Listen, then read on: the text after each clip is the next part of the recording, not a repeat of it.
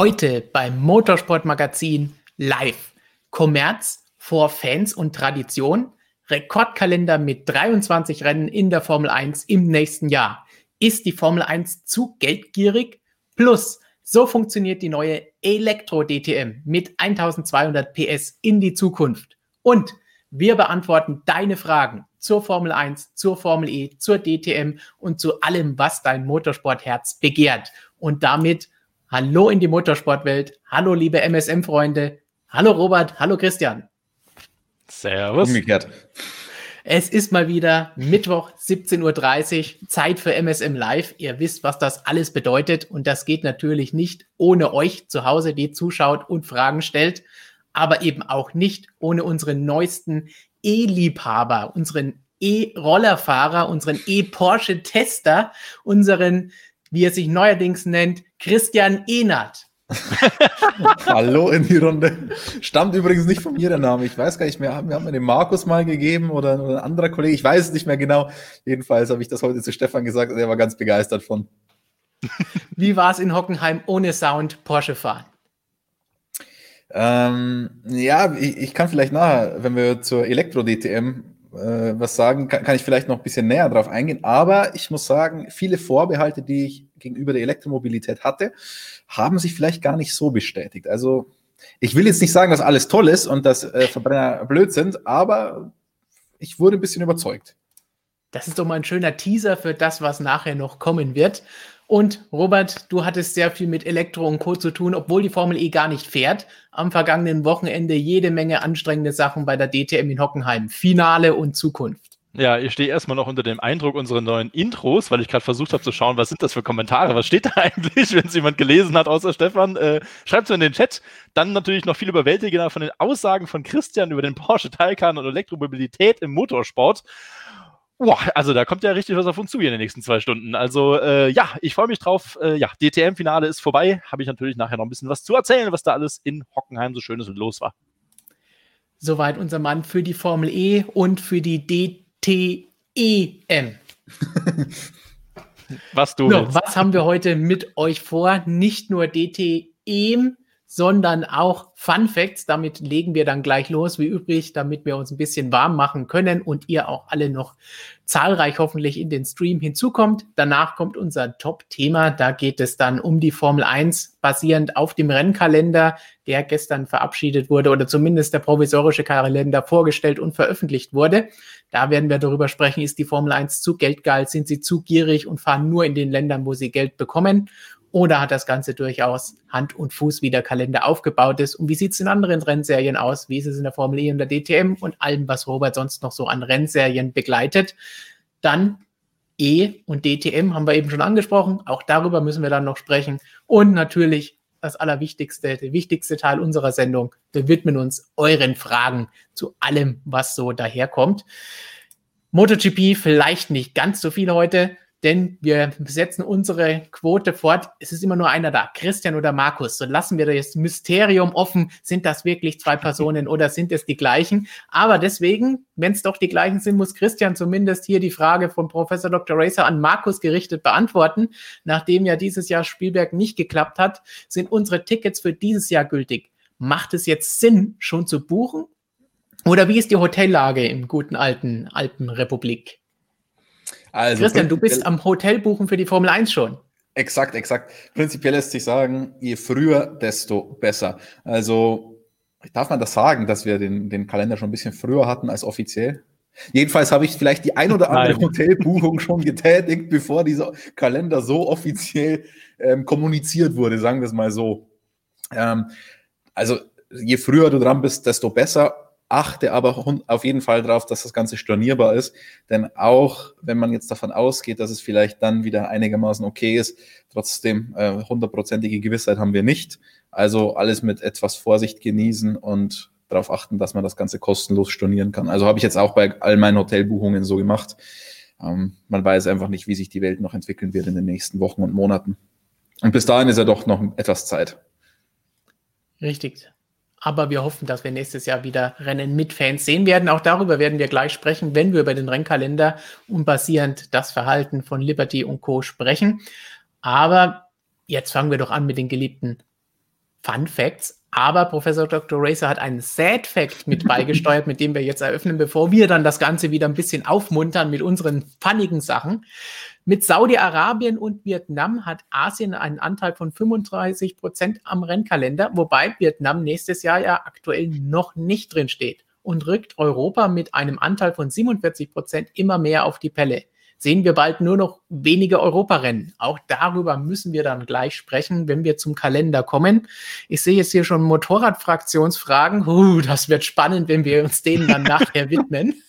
Aber, Aber Stefan, kannst du den Kommentar noch mal kurz einblenden? Diesen äh, be bevor wir da noch mal konkret auf den Rennkalender zu sprechen kommen, man muss natürlich schon sagen, die Formel 1 ist eine Weltmeisterschaft. Und wenn in einer Weltmeisterschaft 35 Prozent Asien drin sind, ist das ja per se erstmal nicht so verkehrt. Wenn man sich den Bevölkerungsanteil von Asien äh, an, der, an der ganzen Welt anschaut, macht das schon auch Sinn. Also das ist eine Sache, die können wir wahrscheinlich nachher noch viel genauer besprechen, aber prinzipiell muss man von, von dieser europäischen Sichtweise vielleicht weggehen, wenn man über eine Weltmeisterschaft spricht. Ja, das werden wir auch noch mal mehr vertiefen, wenn wir dann gleich soweit sind. Dann Aber jetzt haben wir schon Kaya Lami. Auch dazu haben wir eine Frage. Also keine Sorge, es kommt alles noch dran. Und ich sehe jetzt auch hier schon wieder viele Fragen reinfliegen. Die werde ich mir dann gleich schnappen, damit wir sie nachher auch griffbereit haben. Denn jetzt bringt Christian erstmal einen seiner vielen Fun Facts, die er eben schon angekündigt hat. Also, Fun Fact Nummer eins. Ich bin kein Türke. Äh, wollte ich jetzt nur mal gesagt haben vor dem Türkei Grand Prix, weil aufgrund der, der Optik werde ich oft, oftmals als Türke bezeichnet. Auf der Michael Schumacher Kartbahn bin ich aufgrund meiner schlechten Handschrift als Merat registriert. Also nein, kein Türke, will ich vor diesem Wochenende klarstellen. Und wenn wir schon den Türkei Grand Prix vor der Tür haben, ein Fact über nur einen Fahrer, der es geschafft hat, dort mehrfach zu gewinnen. Und es ist, festhalten, Felipe Massa. Und nicht nur zweimal, sondern sogar dreimal hat er dort gewonnen in Istanbul 2006, 2007, 2008. Also der ist ein absoluter Kapazunder da im Istanbul Park.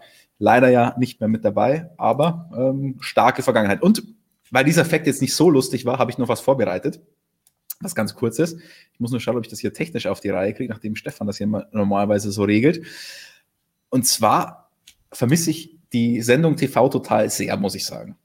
Und am meisten von dieser Sendung vermisse ich die ganzen Nippel. Und jetzt gibt's ja diese sozialen Medien und die Formel-1-Fahrer oder generell die Rennfahrer posten da oftmals irgendwelche witzigen Sachen. Und ich habe mir gedacht, ich mache, ich führe das jetzt mal ein, vielleicht als neue Rubrik. Stefan weiß noch nichts davon. Ähm, und ich habe den ersten Nippel hier von Max Verstappen. Also das könnte doch so ein, so ein kleiner Rossberg werden mit der, mit der Explosion. Also immer wenn es irgendwas Schönes gibt, werde ich jetzt hier den Max einspielen. Und damit übergebe ich an Robert. Ist kein Rossberg, aber ist nicht schlecht. Muss man mal so, also schon mal ein guter Start auf jeden Fall in den Stream. Also, also ich, ich fordere ja. dich und, und Stefan und die ganzen Leser dazu auf, wenn ihr irgendwas Witziges seht, unbedingt schicken. Dann können wir das vielleicht aufnehmen. Ja, okay, das finde ich gut. Das ist eine gute Competition. Die wollen wir auch hier haben. Ich werde äh, mal in die Archive reinschauen. Also, Fun Facts. Ja, eigentlich wollte ich erzählen, ähm, René Rast, unglaublich in der DTM, 76 Rennen gefahren seit 2016, 24 Siege, damit erfolgreichster Audi-Fahrer in der Geschichte der DTM. Und der hat im Prinzip nur also hat alle 3,2 Rennen ein Rennen gewonnen. Das ist eine unglaublich, eine bombastische Quote. Aber habe ich gesagt, nee, komm, erzählst du was anderes. Und zwar, kurze Frage an euch. Was glaubt ihr, wer mein Lieblings-DTM-Fahrer aus den letzten drei bis vier Wochen ist? Leuk Duval. René Rast. es ist Leuk Duval. ich wollte sagen, außer René Rast, weil klar, er ist Meister, aber faktisch ist es wirklich äh, stark, Christian. Es ist Loic Duval. Ja, wunderbar. äh, 38 Jahre Le Mans-Sieger, Super GT-Champion äh, und auch DTM gefahren in den letzten Jahren, aber weniger erfolgreich. Aber seit dessen Zukunft klar ist und die liegt eben nicht bei Audi, sondern auf der Rückkehr äh, in der Langstrecke. Er wird wieder USA fahren, IMSA und was weiß ich, Prototypen finde ich den absolut unglaublich. Also nach den ganzen DTM-Rennen haben wir mit den Journalisten die Möglichkeit, mit den Fahrern noch kurz zu sprechen. Und die, also wo ich mich am meisten drauf freue mit Abstand, das ist Loic Duval. Der kennt, also der kennt gar nichts mehr, der haut jetzt einfach nur noch raus. Jede Woche kommt ein geiler Spruch.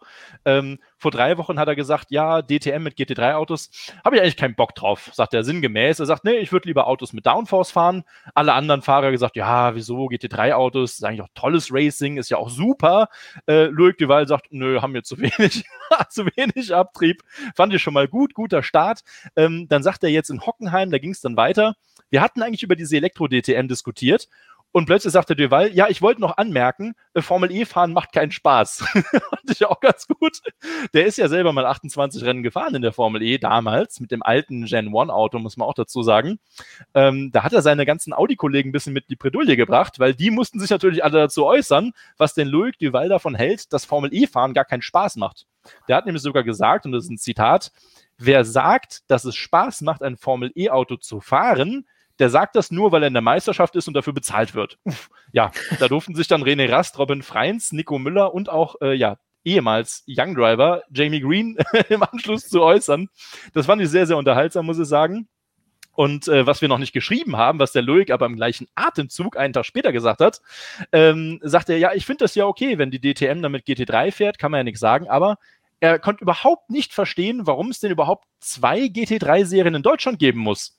Während die meisten anderen sagen, ja, da ist doch genug Platz. Als Fahrer willst du dir nicht den Mund verbrennen. Ist Loic Duval, bald wahrscheinlich nicht mehr Audi-Fahrer, das wird er schon gewusst haben, äh, haut er einfach mal raus, sagte, ich verstehe das nicht, macht für mich gar keinen Sinn, äh, raff ich nicht. Also eine wunderbare Offenheit von Loic Duval, die würde ich mir bei so viel mehr Rennfahrern wünschen äh, in diesem Jahr. Kleiner Gruß auch ans BMW-Lager. Sorry, die Kritik musste dann auch mal sein, aber sie ist, glaube ich, nicht ganz unangebracht. Da hätte ich mir ein bisschen mehr Offenheit gewünscht zu diversen Themen. Von daher sage ich, Loic Duval ist äh, Fun Fact, dass Loic Duval mein Lieblingsfahrer ist. So muss es sein.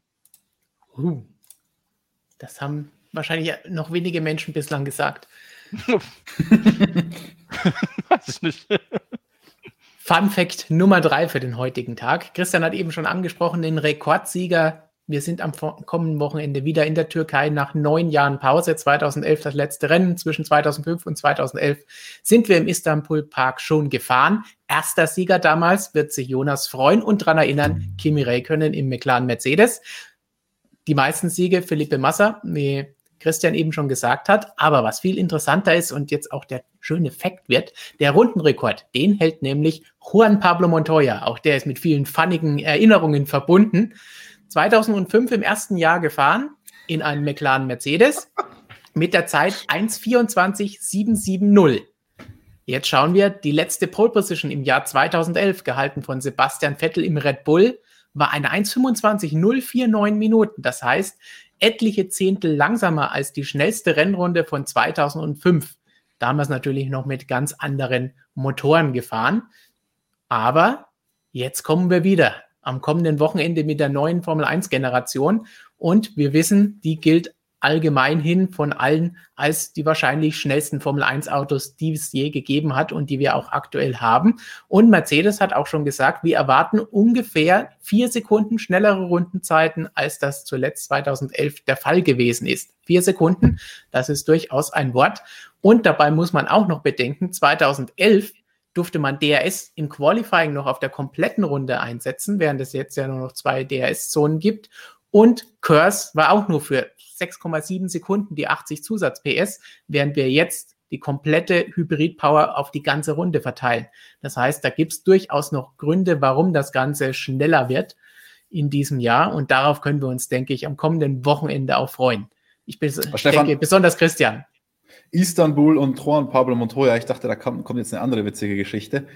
Nämlich, wenn ich richtig im Kopf habe, 2005 lag er relativ lange auf Position 2 ähm, hätte damit Teamkollege Kimi Räikkönen geholfen, Punkte abzuknabbern am Vorsprung von Fernando Alonso in der WM, der auf Platz 3 lag. Ich glaube, bis zwei oder drei Runden vor Schluss lag der auf Platz 2. Ähm, dann hat er sich ich weiß nicht, was zuerst passiert ist, aber entweder hat er sich selbst von der Strecke verabschiedet oder er hat beim Überrunden mit Thiago Montero ein bisschen Scheiße gebaut, hat sich direkt nach dem Überrundungsvorgang vor ihn gesetzt, hat, die, hat den Anker reingehauen und Montero hat ihn abgeschossen, so dass er auf jeden Fall innerhalb der letzten zwei, drei Runden zwei Fehler gemacht hat und Alonso ist dann noch vorbeigekommen an Montoya. Das ist meine Lieblingserinnerung an den Kolumbianer und die Türkei. Und den Türkei Grand Prix. So, so viel würde ich sagen zu den Fun Facts. Dann ganz kurz, Peter Großkopf, vielen Dank für die Unterstützung. Wir freuen uns, dass ihr alle dabei seid, dass ihr zuschaut, dass ihr uns Fragen stellt oder in, wie in diesem Fall, wenn ihr könnt und wollt, uns auch gerne mit Superchats unterstützt. Er unterstützt die Motorradfraktion, da sind Markus und Michael heute nicht mit dabei, aber er tippt Triple Champion wird Suzuki und wir sollen so weitermachen. Ich hoffe, wir können diesen Vorschusslorbeeren gerecht werden und so weitermachen. Dann für Robert vielleicht noch die Zwischenfrage, was ist denn jetzt mit Sarajevo, damit das auch für heute abgehakt ist? Ah, ich kann euch was zum Igora Drive erzählen nachher, wenn wir auf äh, Geldkalender zu sprechen kommen. Sarajevo, es tut mir leid, Freunde. Nein, äh, also, ich sag's ja ganz offen. Ich weiß schon mehr, ich will's nur noch nicht verraten. Okay, das kann oh, jetzt habe ich denn, jetzt habe ich was Gutes entdeckt. Ja, die Frage gebe ich an Stefan weiter. Ich habe niemals äh, die Fanbase von Loic Duval in Frage gestellt. ich glaube, der ist sogar Formel-1-Experte im französischen Fernsehen, Christian. Das müsstest du wissen, oder?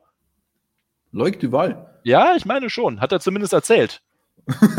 ich muss gestehen, ich schaue selten französisches Fernsehen. Ähm, ja, deswegen, ich, äh, kann ich da nicht weiterhelfen. Ich, ich glaube, ich würde Loic Duval auch nicht erkennen, wenn er da zu sehen wäre, um ehrlich zu sein. das ist mir tatsächlich mal leider vor ein paar Jahren in Paris bei der Formel E passiert, als mir jemand sagte, guck mal, wer da steht. Und ich sage, ja, das ist Loic Duval. Ich sage, oh, muss ich jetzt einfach mal zugeben. Ich habe übrigens Loic Duval gefragt, ähm, warum er denn Wie jetzt auf ist? einmal so offen, nee, nee, nee, ähm, jetzt am Wochenende, warum er so offen auf einmal spricht. Das hätte man sich ja schon viel früher von allen Fahrern überhaupt gewünscht. Und er sagte, nee, das hat nichts damit zu tun, dass ich äh, wahrscheinlich dann eben nächstes Jahr was anderes mache, als äh, natürlich DTM zu fahren. Ähm, er sagt einfach, ja, er wünscht sich das einfach. Er ist jetzt in einem Alter 38, hat genug Erfahrung und will jetzt einfach mal ein bisschen Klartext sprechen und äh, fand das wirklich also bemerkenswert. Nicht nur ich, auch andere Journalistenkollegen. Toll. So, das war jetzt die geballte Ladung für alle Loic Duval-Fans da draußen, die uns zuschauen. Und jetzt kommen wir gleich zum Hauptthema eingeschoben. Max Power hat noch gefragt, gibt es auch eine Moto E GP? Es gibt die Moto E. Markus hat da auch schon öfter spannende Sachen gesagt. Und in unserem Heft haben wir ein äh, vernichtendes Fazit für die vergangene Saison der Moto E. Das heißt, unser Magazin, das ihr dort im Ständer auch schön hinter Christian im Büro seht und hier in seiner Hand. Das könnt ihr euch holen und dann da mehr lesen, wie Michael darüber spricht. Und jetzt kommen wir ganz klar zu dem Thema, weswegen ihr alle mit dabei seid. Wir sprechen jetzt über den Rennkalender und die Folgen des Ganzen. Gestern bekannt geworden, oder bestätigt worden. Der aktuelle Entwurf des Rennkalenders sieht 23 Rennen für die kommende Saison vor. Das ist eins mehr, als in diesem Jahr geplant gewesen sind, die dann eh nicht durchgeführt werden konnten. Der Kalender ist ungefähr so wie gehabt, das, was wir dieses Jahr hätten haben sollen. Vietnam ist aktuell nicht mit dabei, dafür ist noch ein Platz offen.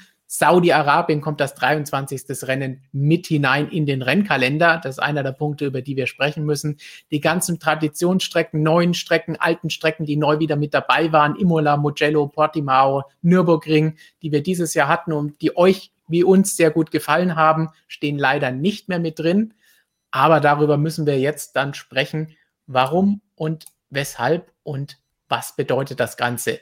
Die Reaktionen von euch sind relativ eindeutig gewesen, wie hier zum Beispiel von Niklas. Die lernen echt gar nichts. Da hatte man mal geile Rennstrecken und dann geht man wieder zu diesen Trash-Tracks zurück.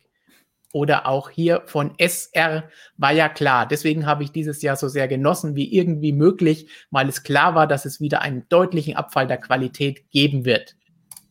Und so geht es in einer Tour hier weiter. Simon sagt, Rennkalender wird immer schwächer leider, aber natürlich steht das Geld im Vordergrund.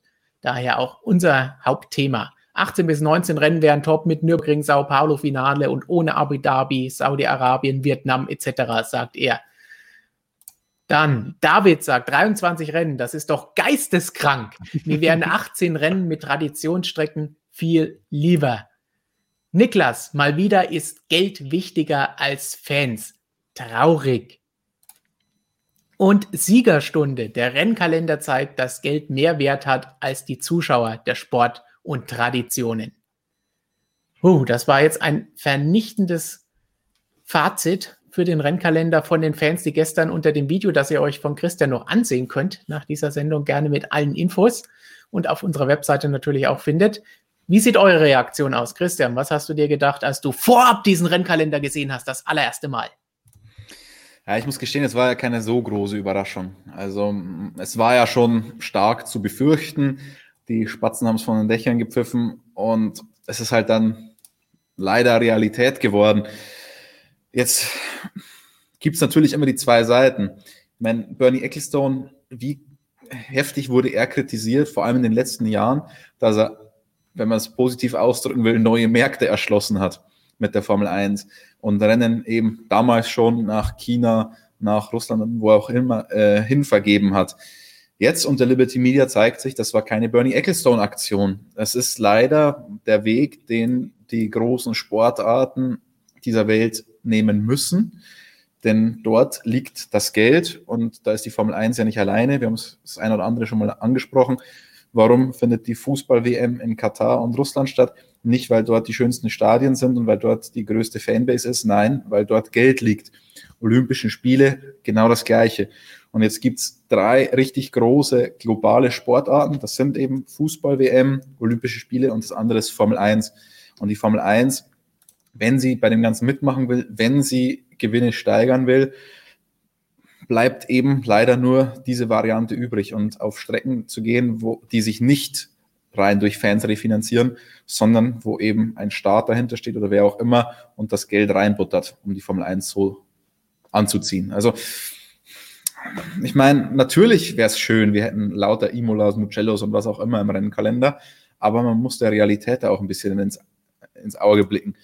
Und das tut weh. Und Liberty hat jetzt mit diesem Rennkalender ganz klar gezeigt, mit diesen 23 Rennen, wo die Prioritäten liegen. Also ich hätte mir da zumindest mal so einen Mischmasch gewünscht. Also ein bisschen, klar muss man das Geld einfahren. Andererseits sollte man natürlich die Fans auch nicht verprellen. Also irgendwie gilt es dann einen Kompromiss zu finden und dieser Rennkalender 2021 ist mit diesen 23 Rennen erstmal kein Kompromiss, wobei man auf der anderen Seite auch sagen könnte, wir hatten jetzt ein finanziell sehr, sehr, sehr schwieriges Jahr für die Formel 1 und für die Teams und dann muss man halt jetzt schauen, dass man das Geld irgendwie wieder reinkriegt. Also wenn das jetzt nur dieses eine Jahr so extrem ist, ja, dann nehmen wir das, damit die Formel 1 vielleicht wieder gesund wird finanziell und danach wäre es schön, wenn wir wieder ein paar andere Strecken im Kalender hätten.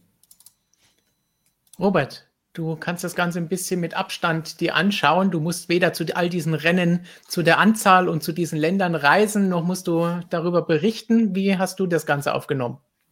Ja, also eine wahnsinnig große Überraschung war es jetzt nicht dabei. Ich meine, dass die ganzen tollen Strecken, die wir dieses Jahr eben Corona-bedingt hatten, dass sie nicht dabei sind, das war ja relativ klar gewesen. Äh, Saudi-Arabien, dass das einen, einen riesen Aufschrei geben würde und dass es aber trotzdem drin ist, das war jetzt auch relativ klar. Also eine Überraschung war es jetzt nicht. Aber wenn man dann wirklich so, ähm, Stefan, ich muss mich vielleicht für dieses Setup hier in meinem Schlafzimmer heute entschuldigen. Ich habe einen freien Tag, bin nur zum Stream gekommen. Vielleicht kannst du mich klein machen, damit ich die Leute hier nicht mit meinem Gewackle. ich bin ja ehrlich und offen. Äh, aber für den Stream habe ich mich natürlich hier angemeldet an meinem einem freien Tag. Also, ähm, nein, es war für mich jetzt keine große Überraschung gewesen, aber 23 Rennen, das ist natürlich schon brutal. Ich erinnere mich an, ach, weiß ich nicht, 2010, 2011, damals unter anderem Sauber-Teamchefin Monisha Kaltenborn, die gesagt hat, wenn wir mehr als 18 Rennen machen, brauchen wir drei Mechaniker-Teams. Ja, das haben wir inzwischen alle schon überschritten. Also, es ist schon ziemlich massiv. Ja, und da muss ich Christian eigentlich im Großen und Ganzen zustimmen. Natürlich ähm, darf man sich darüber beschweren, wo ist der Nürburgring, wo ist Imola, Portimao war auch, fand ich cool, hat mir an sich gut gefallen. Aber am Ende des Tages geht halt um Geld. Es, niemand macht Sport oder auch nicht die Formel 1, um dann irgendwie Leute damit äh, zufriedenzustellen.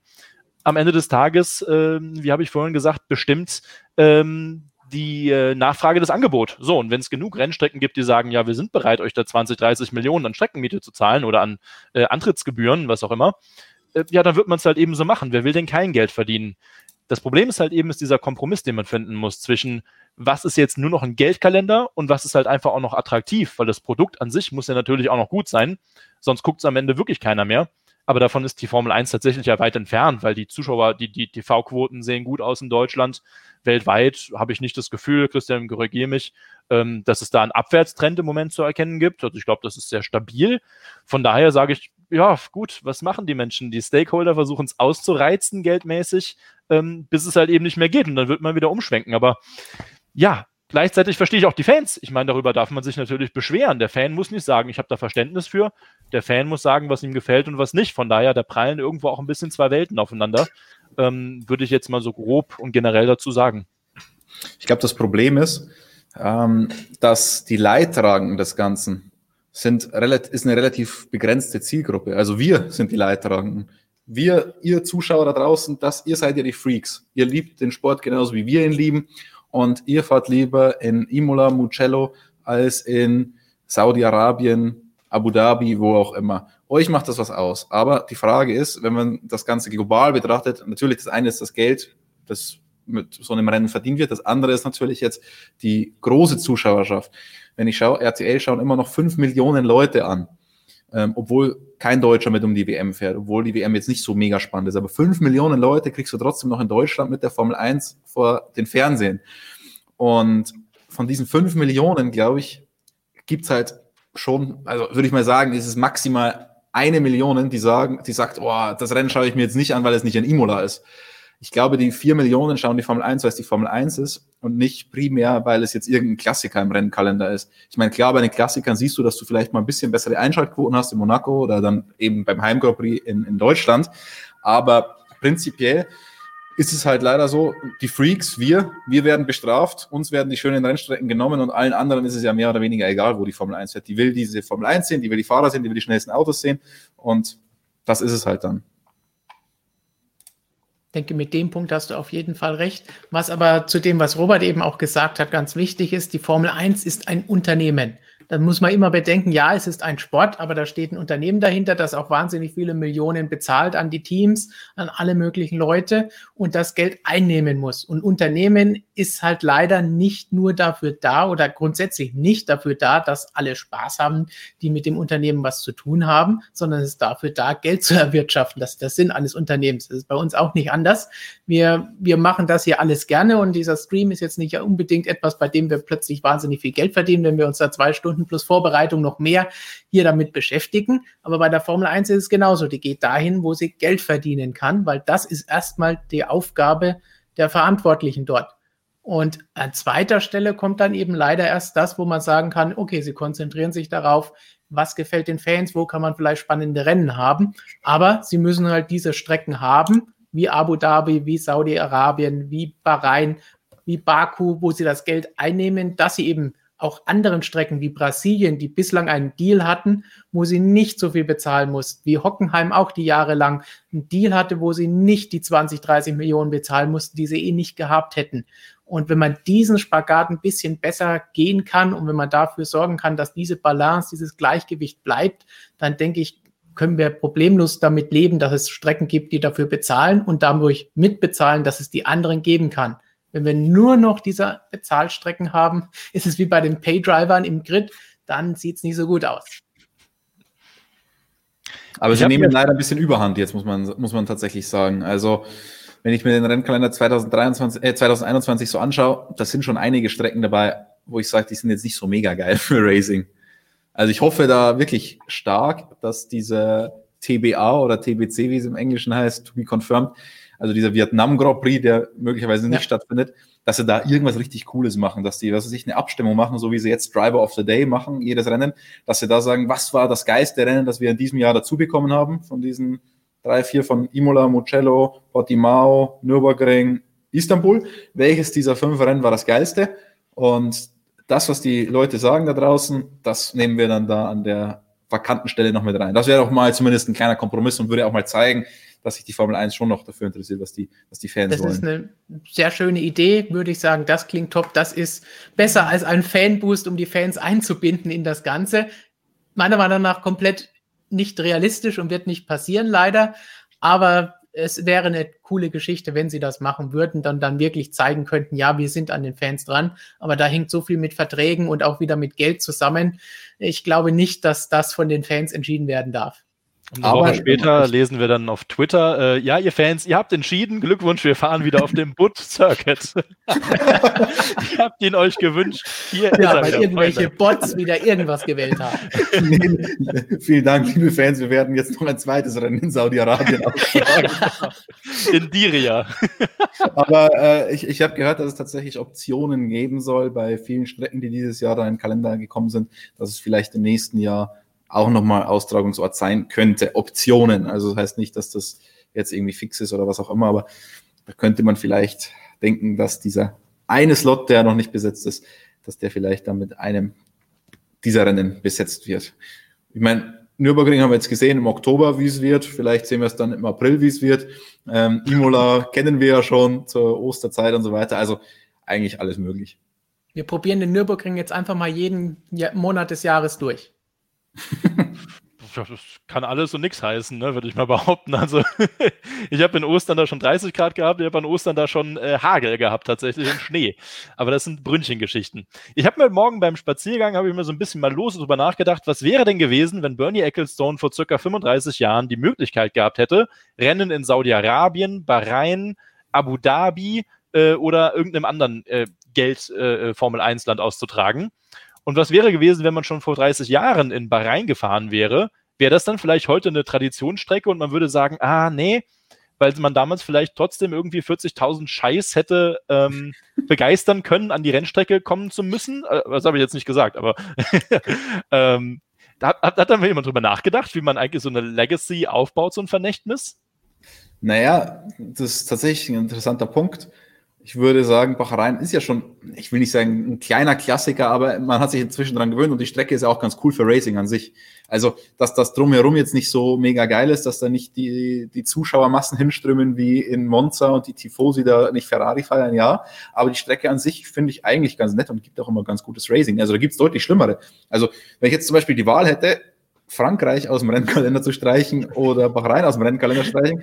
Ich glaube, ich würde Frankreich aus dem Kalender streichen, weil ich die Strecke grauenhaft finde. Also diese, und Frankreich hat ja an sich schon eine Tradition in der Formel 1, aber diese Strecke finde ich so grauenhaft, das wäre, glaube ich, das allererste, was ich rausstreichen würde, noch vor Saudi-Arabien und was auch immer. Ja, bin ich dabei. Bevor ja. wir jetzt wieder aufs äh, übliche Frankreich Formel 1 Bashing kommen. Aber ich, ich finde das eigentlich schon ganz interessant, ähm, denn wir sagen heute, ja, Liberty, äh, also zumindest, es gibt ja auch viele Fans, die sind noch gar nicht so lange bei der Formel 1 dabei, die uns mit Sicherheit auch zuschauen, die dann sagen, ja, Liberty, äh, Amerikaner wollen Geld verdienen, komische Rennstrecken. Aber ich möchte mal behaupten, wenn Bernie damals die Möglichkeit gehabt hätte, er wäre der Erste, der, der hätte sich selber ins Auto reingesetzt und wäre nach Saudi-Arabien gefahren, äh, weil er damals ja auch keiner ins Land rein durfte bis letztes Jahr, äh, das mal davon ans abgesehen. Also ja, das ist, ich glaube, es dreht sich alles darum, dass es einfach der Kern der Formel 1 immer in Europa war und alles, was irgendwie außerhalb ging, jetzt nehmen wir mal so Australien vielleicht mal raus, Suzuka, ähm, Sao Paulo auch noch als Finale. Aber ich glaube, alles andere, da tun sich die Leute so ein kleines bisschen schwer. Ich meine, ich finde zum Beispiel als Beispiel, als Positivbeispiel, ich liebe den Circuit of the Americas. Ich finde, das ist eine fantastische Rennstrecke, gucke ich mir unglaublich gerne an. Ähm, warum sollte das nicht auch irgendwo, finde ich gut, kritisiert ja auch keiner, oder? Und das ist Amerika auch nicht die große, große Heritage oder große Anhängerschaft der Formel 1. Ist Wobei es, es in den USA mehr Fans gibt, als man immer glauben mag, weil man sieht ja, wie viele damals nach Indien gekommen sind, wie viele an Hardcore-Fans nach Austin immer kommen und pilgern. Da ist mehr los, als bei manchem Europarennen los war in den letzten Jahren. Also muss man auch vorsichtig sein und es ist ein riesiges Land. Deswegen sprechen sie ja immer von zwei Rennen. Da kommen wir nachher auch nochmal mit drauf. Aber was Robert eben richtig angesprochen hat mit diesem Kernland, Kernmarkten der Formel 1 äh, in Europa, jetzt ist vielleicht auch interessant, wir sind hier in Deutschland und die deutschen Fans sagen natürlich, ey, das ist ja alles Mist, wir wollen die Europa-Rennen, wir wollen Imola, wir wollen die Rennen hier bei uns haben und wir wollen die in unserer Zeit haben und die, die wir schon lange kennen. Aber wie ist es denn Fans in Australien, in den USA, in Mexiko, in Brasilien, in Asien? Sagen die auch, ah nein, das ist ja alles Mist? Das wäre vielleicht eher interessant, jetzt nicht nur durch unsere Brille hier vielleicht aus Großbritannien als Mutterland des ganzen Motorsports oder hier bei uns, wo es auch wirklich Kernmarkt der Formel 1 ist, das Ganze zu sehen. Ich muss sagen, bei uns in Europa habe ich ja inzwischen schon Probleme mit den Startzeiten der Formel 1. Also, wenn man der DTM mal ein Lob machen will, das haben sie in diesem Jahr deutlich besser hinbekommen als die Formel 1. Die Startzeiten, ich wusste immer, 10.30 Uhr ist Qualifying, 13 Uhr ähm, ist Rennstart und alles wunderbar. Und in der Formel 1 muss ich. Nein, was, Entschuldigung? 13.30 aber das Entschuldigung, 13.30 ist Rennstart. Ähm, wenn ich mir die Formel 1 anschaue in diesem Jahr, muss ich vor jedem Wochenende mir anschauen, wann fahren die. Und dann muss ich mir nicht nur anschauen, wann fahren die, sondern wann fahren die Training, wann fahren die Qualifying, wann fahren die Rennen. Weil wenn wir jetzt in die Türkei schauen, Stefan, unser Lieblingsbeispiel, da ist ähm, das Rennen urzeitmäßig aus, wenn das Qualifying noch nicht mal angefangen hat, also am Tag davor logischerweise. Aber äh, irgendwie blicke ich da nicht mehr durch. Und, da brauch, Und das war da genauso schon in Mola. Genau, also da braucht man nicht mehr viel Zeitverschiebung, um das nicht mehr hinzukriegen mit den Zeiten. Also seitdem die dieses 15.10 Uhr da eingeführt haben, komme ich gar nicht mehr klar mit. Das beruhigt mich jetzt ein bisschen, weil ich irgendwie auch ständig bei uns auf der Seite schauen muss, wo ist der Zeitplan oder eben im Formel 1 Seite, weil ich denke, Mann, ey, bin ich der Einzige, der nicht einfach im Kopf hat und immer nachschauen muss, wann ist denn FP2, wann ist denn dies, wann ist denn das? Okay, das beruhigt mich jetzt so ein kleines bisschen, ehrlich gesagt. Wenn es euch genauso geht, hier ist nochmal der Link motorsportmagazin.com oder in unserer App findet ihr jederzeit im Griff die Zeiten, die Startzeiten, die Termine, alles, was ihr haben wollt zur Formel 1, aber auch für alle anderen Rennserien. Also da. habe ich einen ganz interessanten Kommentar gefunden. Das hier. Das, das zeigt mal wieder, wie unterschiedlich Geschmäcker sind. Weil Mexiko ist zum Reisen und, und von der Stimmung her wirklich eins der besten Rennen im gesamten Kalender. Liebe ich. Absolut mit in den Top 3. Aber das Rennen dort, sorry, das finde ich richtig scheiße. Also, das ist mitunter das schlechteste im ganzen Jahr. Also, man sieht null Überholmanöver. Ähm, die Strecke sieht jetzt irgendwie auch nicht so mega spektakulär aus, dadurch, dass die Autos so wenig Abtrieb haben. Cool, sieht man sie ein bisschen sliden. Aber die Rennen sind da grauenhaft. Aber Leo Art findet die Rennen offenbar geil. Austin, was wir hingegen ziemlich geil finden, findet er schlecht. Also Geschmäcker sind halt auch unterschiedlich. Mexiko kommt wahrscheinlich auch ein bisschen dazu, dass diese Stimmung das Ganze noch ein bisschen interessanter macht. Äh, die Rennen an sich waren jetzt eigentlich, was ich mich jetzt so spontan erinnere, jetzt nicht unbedingt das spektakulärste, was wir je gesehen haben. Die Formel 1 fährt in Mexiko gar nicht mehr hinten, die, die Peraltada hinter dem Stadion, oder? Ist die, ist die im, im Track-Layout drin? Nee, ne? Nee, die fahren durchs Stadion durch und dann fahren die diese äh, sagen wir mal, kastrierte Variante. Also du kommst ah, ja, äh, viel, viel langsamer kommst du da logischerweise dann rauf, wenn du durchs Stadion durchfährst. Ja, okay. Die Formel E fährt übrigens noch die Peraltada-Kurven. Jetzt sagt mir nicht, ja, die können das ja auch machen. Die sind ja nicht so schnell. Richtig, aber ich fand das, äh, das fand ich mal wieder spannend, wo wir schon bei Strecken sind, diese neuralgischen Punkte auf einer jeweiligen Rennstrecke. Ja, ähm, Suzuka natürlich sticht halt raus. In Mexiko ist es halt irgendwo auch ein bisschen, äh, neben dem Stadion, was halt optisch cool ist, ist es halt hinten die, die Peraltada. Und wir sind in der Formel E. Ich war ja dieses Jahr noch in Mexiko im März äh, im, Entschuldigung, im, im äh, Februar war es, glaube ich, gewesen dieses Jahres. Und wir sind die, wir sind die Kurve abgelaufen, auch mit Fahrern teilweise, haben drüber gequatscht, haben gesagt, ja, kannst du die voll fahren? Wo musst du die einlenken? Wann musst du am Ende bremsen? Kannst du dich da irgendwie in Position bringen? Also, das fand ich ganz interessant, dass man wieder so richtig drüber diskutiert, wie früher in Eau der Klassiker halt, Eau voll oder nicht. Heute nur noch, ja, äh, man lacht halt drüber. Das, das liebe ich zum Beispiel an Rennstrecken. Das finde ich teilweise, ähm, ich will nicht sagen wichtiger als das jeweilige Austragungsland, aber diese, diese Charakteristik der Strecke, diese ganz besonderen, was ist in Istanbul, Turn 7, glaube ich, oder was, Turn 8, ich kann es mir bis heute nicht merken. 8. Ähm, 8, genau. Einfach, worüber man diskutiert, wo man so im Vorfeld überlegt, ja, wie wird der fahren, schafft das jeder voll, Schumi-mäßig, ne, damals eben Rouge halt, ja, er hat es voll geschafft, wow, Riesenfahrer. Ähm, das finde ich auch ganz spannend, muss ich sagen. Das geht mir manchmal so ein kleines bisschen unter. Daran orientiere ich mich oft. So, dann schauen wir mal weiter. Wir haben noch viele verschiedene Punkte, die wir, was den Rennkalender angeht und eben auch diese Frage, ist die Formel 1 zu geldgierig oder nicht in diesem Zusammenhang anschauen. Ja. Und Simon hat da zum Beispiel gefragt, ich hoffe, dass Sie nächstes Jahr wieder in Portimao fahren werden. Leider aktuell nicht. Vielleicht noch eine kleine Hoffnung. Die Strecke hat einen geilen Charakter und das Racing war auch gut. Die sollten ihr Geschäftsmodell überarbeiten. Das ist jetzt der interessante Punkt, denn wir haben schon öfter über dieses Geschäftsmodell der Formel 1 gesprochen. Wir wissen, haben es auch vorhin schon gesagt, die Strecken, manche Strecken bezahlen sehr, sehr viel Geld, dass die Formel 1 dort fährt und dadurch finanziert sie sich und natürlich dann auch die ganzen Preisgelder und alles, was sie ausschüttet. So. Muss man dieses Geschäftsmodell überarbeiten und was wäre denn die Möglichkeit, etwas anders zu machen? Ja, es gibt Sponsoreneinnahmen, aber die gibt es ja jetzt auch schon. Und eine Teilung mit den Strecken der Zuschauereinnahmen nicht nur in den aktuellen Zeiten, sondern selbst wenn die Häuser voll sind, würde bei weitem nicht so viel Geld bringen. Ja, aber das ist die, die Lösung, die den Streckenbetreiber immer am Herzen liegt. Also ich habe mir mit vielen Streckenbetreibern in der Vergangenheit darüber gesprochen die sagen, ja, machen wir es halt so wie früher äh, oder wie andere Rennserien. Wir teilen uns einfach die, die Einnahmen der Zuschauer oder ihr kriegt den Großteil der Einnahmen der Zuschauer. Wir kriegen ein bisschen was, machen ein bisschen Geschäft. Aber ein richtiges Geschäftsmodell ist es ja für die Strecken schon seit längerer Zeit nicht mehr. Selbst wenn die volles Haus haben, kannst du nicht sagen, die verdienen da jetzt zig Millionen mit, dem, mit der Austragung des Grand Prix, weil die Antrittsgebühr so hoch ist, dass es es auffrisst. Also wenn es gut läuft, machen sie ein bisschen Gewinn. Wenn es normal läuft, geht es null auf null auf. Wenn schlecht läuft, machen sie richtig viel Verlust. Deswegen, es wäre schon fair, wenn die, Form, wenn die Formel 1 einfach an den Ticketverkäufen beteiligt wird. Denn die Formel 1 ist ja auch das Produkt. Wenn das Produkt schlecht ist, kommen wenige Leute an die Strecke. Wenn das Produkt gut ist, kommen viele Leute an die Strecke und die Formel 1 profitiert stark davon. Jetzt hat die Formel 1 aber die Möglichkeit, dieses Risiko einfach wegzuschubsen. Die Formel 1 sagt, okay, wir können, wir sind in einer Position, da können wir uns das erlauben, dass wir einfach sagen, ihr zahlt mindestens 30 Millionen, 30 Millionen ist so der Durchschnitt aller Strecken, also 30 Millionen ist jetzt noch nicht mal viel. Also das ist der Durchschnitt. Das ist der Durchschnitt aus, was weiß ich, Spanien, Hockenheim und Saudi-Arabien ungefähr, diese 30 Millionen. Ähm, und die Formel 1 kann sich erlauben, entweder du zahlst Summe X oder du lässt es bleiben und wir kommen nicht vorbei.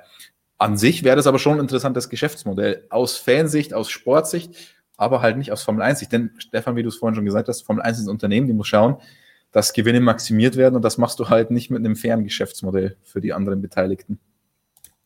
Robert, du hast vorhin schon angesprochen, Igora Drive und Russland in der DTM. Wie sieht es in den anderen Rennserien aus? Weil es ist ja jetzt nicht so, dass die alle komplett andere Geschäftsmodelle haben.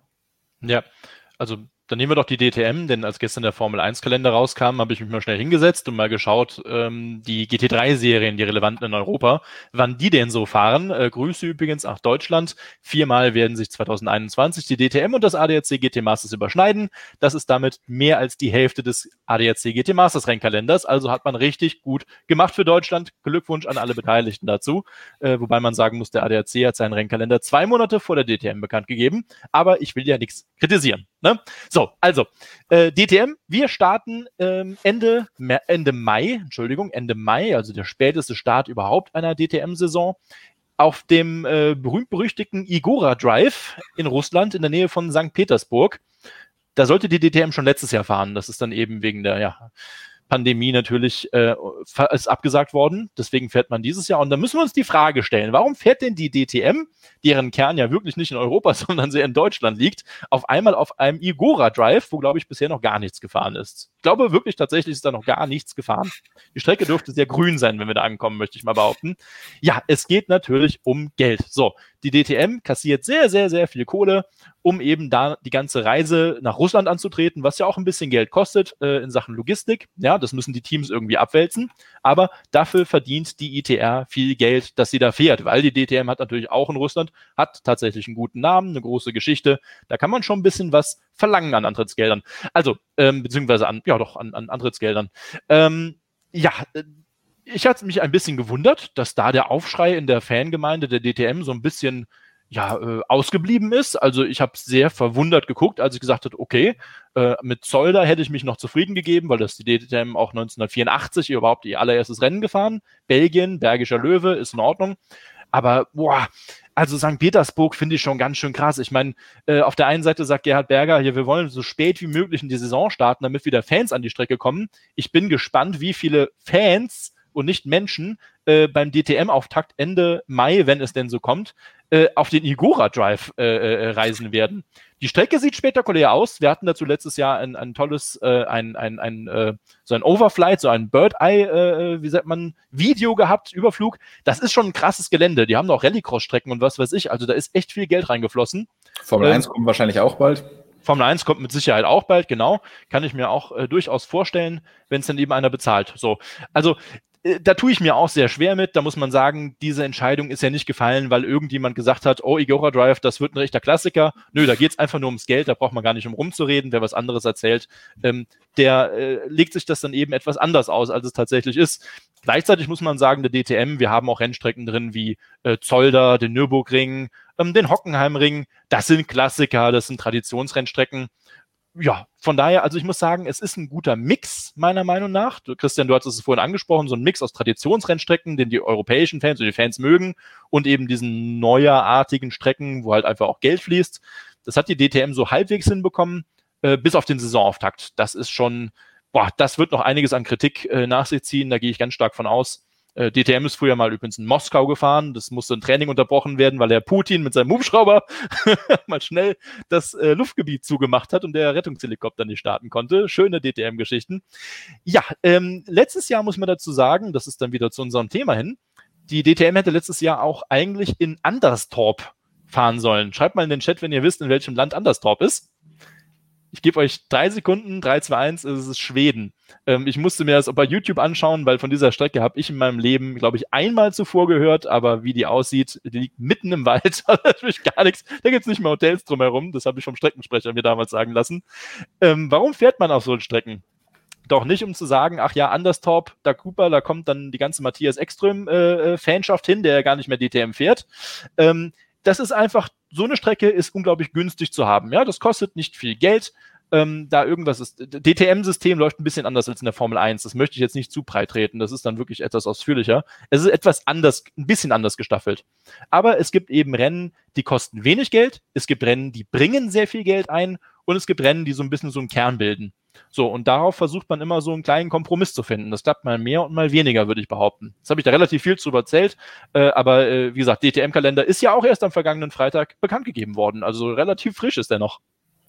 Da an der Stelle vielleicht noch ein kleiner Fun-Fact. Die Motorrad-WM und auch die Formel 1 sind natürlich schon in Anderstorp gefahren. Genau sechs Grand Prix hat es dort mhm. gegeben und zweimal hat ein gewisser Niki Lauda dort ja. gewonnen. Also nicht ganz so unbekannt.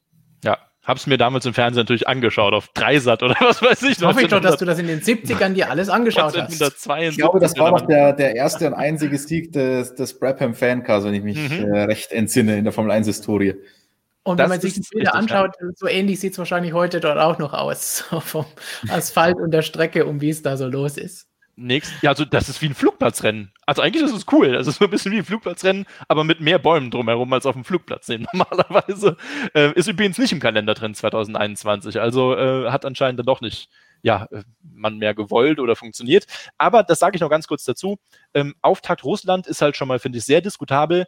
Aber jetzt stellen wir uns davor, mal vor, das Finale wäre 2021 in der DTM nicht auf dem Hockenheimring hätte es stattgefunden, sondern eben, ja, nehmen wir einen Anderstorp. Dann, glaube ich, hätte man gesagt, was ist denn das für ein Rennkalender? Geht gar nicht. Das heißt, man hat so einen gewissen Mix gefunden. Bisschen Kompromisse eingegangen beim Auftakt, dafür das Finale in Hockenheim. Alle sagen, ach komm, wenn ich ins Motodrom kann, dann passt das schon, ist in Ordnung. Ich glaube, das ist so ein bisschen so diese, dieser Kompromiss, den man da finden muss. Ja, ich meine, das ist ein Punkt, den wir vorhin auch gesagt haben, wenn die Formel 1 diese Balance hinbekommt, dann wäre das eine gute Geschichte. Und eine Möglichkeit dafür wäre entweder so ein Umfragerennen, wie Christian es vorgeschlagen hat, oder wie Alex hier auch sagt, alternieren verschiedene Strecken zu haben. Wir kennen das von Hockenheim und vom Nürburgring und er schlägt vor, dass manche Strecken das auch sein könnten. Er sucht jetzt hier natürlich die raus, die er nicht mag, wie Bahrain, Abu Dhabi, Baku, Singapur das sind bis auf Monaco hier alles die, die am meisten Geld bezahlen. Ähm, Le Castellet ist jetzt vielleicht nicht am Ende genommen, aber die sollte man nicht nur alle zwei Jahre alternieren, die könnte man alle zehn Jahre alternieren, dann wäre es auch in Ordnung für uns. Um genau, immer mit dem Hockenheim. den Paul Ricard. Ich habe mit Bernie mal genau über das Thema Alternieren gesprochen, weil ich finde das eigentlich auch eine sehr charmante Idee.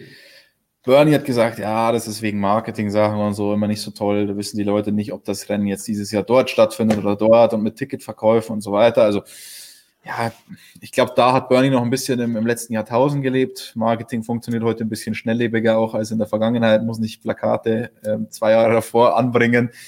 Deswegen, also ich glaube, das würde schon auch funktionieren. Also und vor allem, wenn das dann so ein geiles Rennen ist, wo die Leute einfach auch richtig Bock drauf haben, dann verkauft sich das ja auch wie warme Semmeln, so, so ein Ticket. Also wenn ich mir jetzt zum Beispiel Holland anschaue, Sanford, die mussten da nicht groß die Werbetrommel rollen, die Dinger waren sofort weg. Also wenn ich dieses Begehren schaffen kann, und das muss ja das Ziel sein der Formel 1, klar das Produkt Formel 1 selbst und dann natürlich noch die Strecke, dann könnte man das meiner Meinung nach schon hinkriegen. Und Abwechslung haben wir jetzt auch gesehen in diesem Jahr, gezwungenermaßen, ist auch was Cooles. Macht es auch ein bisschen spannender. Wenn ich nicht Wo? weiß, ähm, ein, also jetzt hab, bei dieser erdrückenden Mercedes-Überlegenheit klar, aber in der Vergangenheit, in der Vergangenheit hat man sie ja auch Mercedes gegen Ferrari. Ähm, der eine war in den letzten Jahren auf der Strecke immer besser. Das ist jetzt wieder eine Strecke für den. Wenn ich auf eine komplett neue Strecke komme, die ich seit vier Jahren nicht mehr gefahren bin, kann ich das nicht sagen. Wobei man aufpassen muss, du sagst, sie müsste das Begehren erwecken, aber in Niederlanden ist es natürlich Max Verstappen, der das weckt und nicht unbedingt die Formel 1. Das heißt, ja, da haben klar. wir den Schumi-Effekt, den wir in der Formel 1 in Deutschland auch hatten. Man braucht einen Fahrer, der in dem Jahr Land erfolgreich ist, dabei ist, neu ist und dann kann das passieren. Aber wenn wir jetzt nach Schweden gehen, wie jetzt hier auch Max Power sagt, MotoGP und Formel 1 sollte nach Schweden gehen. Ja, wenn die jetzt nach Schweden gehen, holen wir dann Markus Eriksen zurück. Comeback. Aber würde das irgendwas ändern? Äh, ich dachte, nee, Joel äh, Eriksen. Klar, es ist in, in, in, Niederlanden jetzt wegen, wegen Max so, aber lass doch mal die Formel 1 wieder noch ein bisschen geiler werden, was den Sport angeht. Lass die Dinger vielleicht mal wieder etwas lauter werden, lass die Autos näher zusammen sein, lass mehr Rennaction sein und dann hast du vielleicht dieses Begehren überall, nicht nur in den Niederlanden, weil da Max Verstappen gerade zufällig herkommt.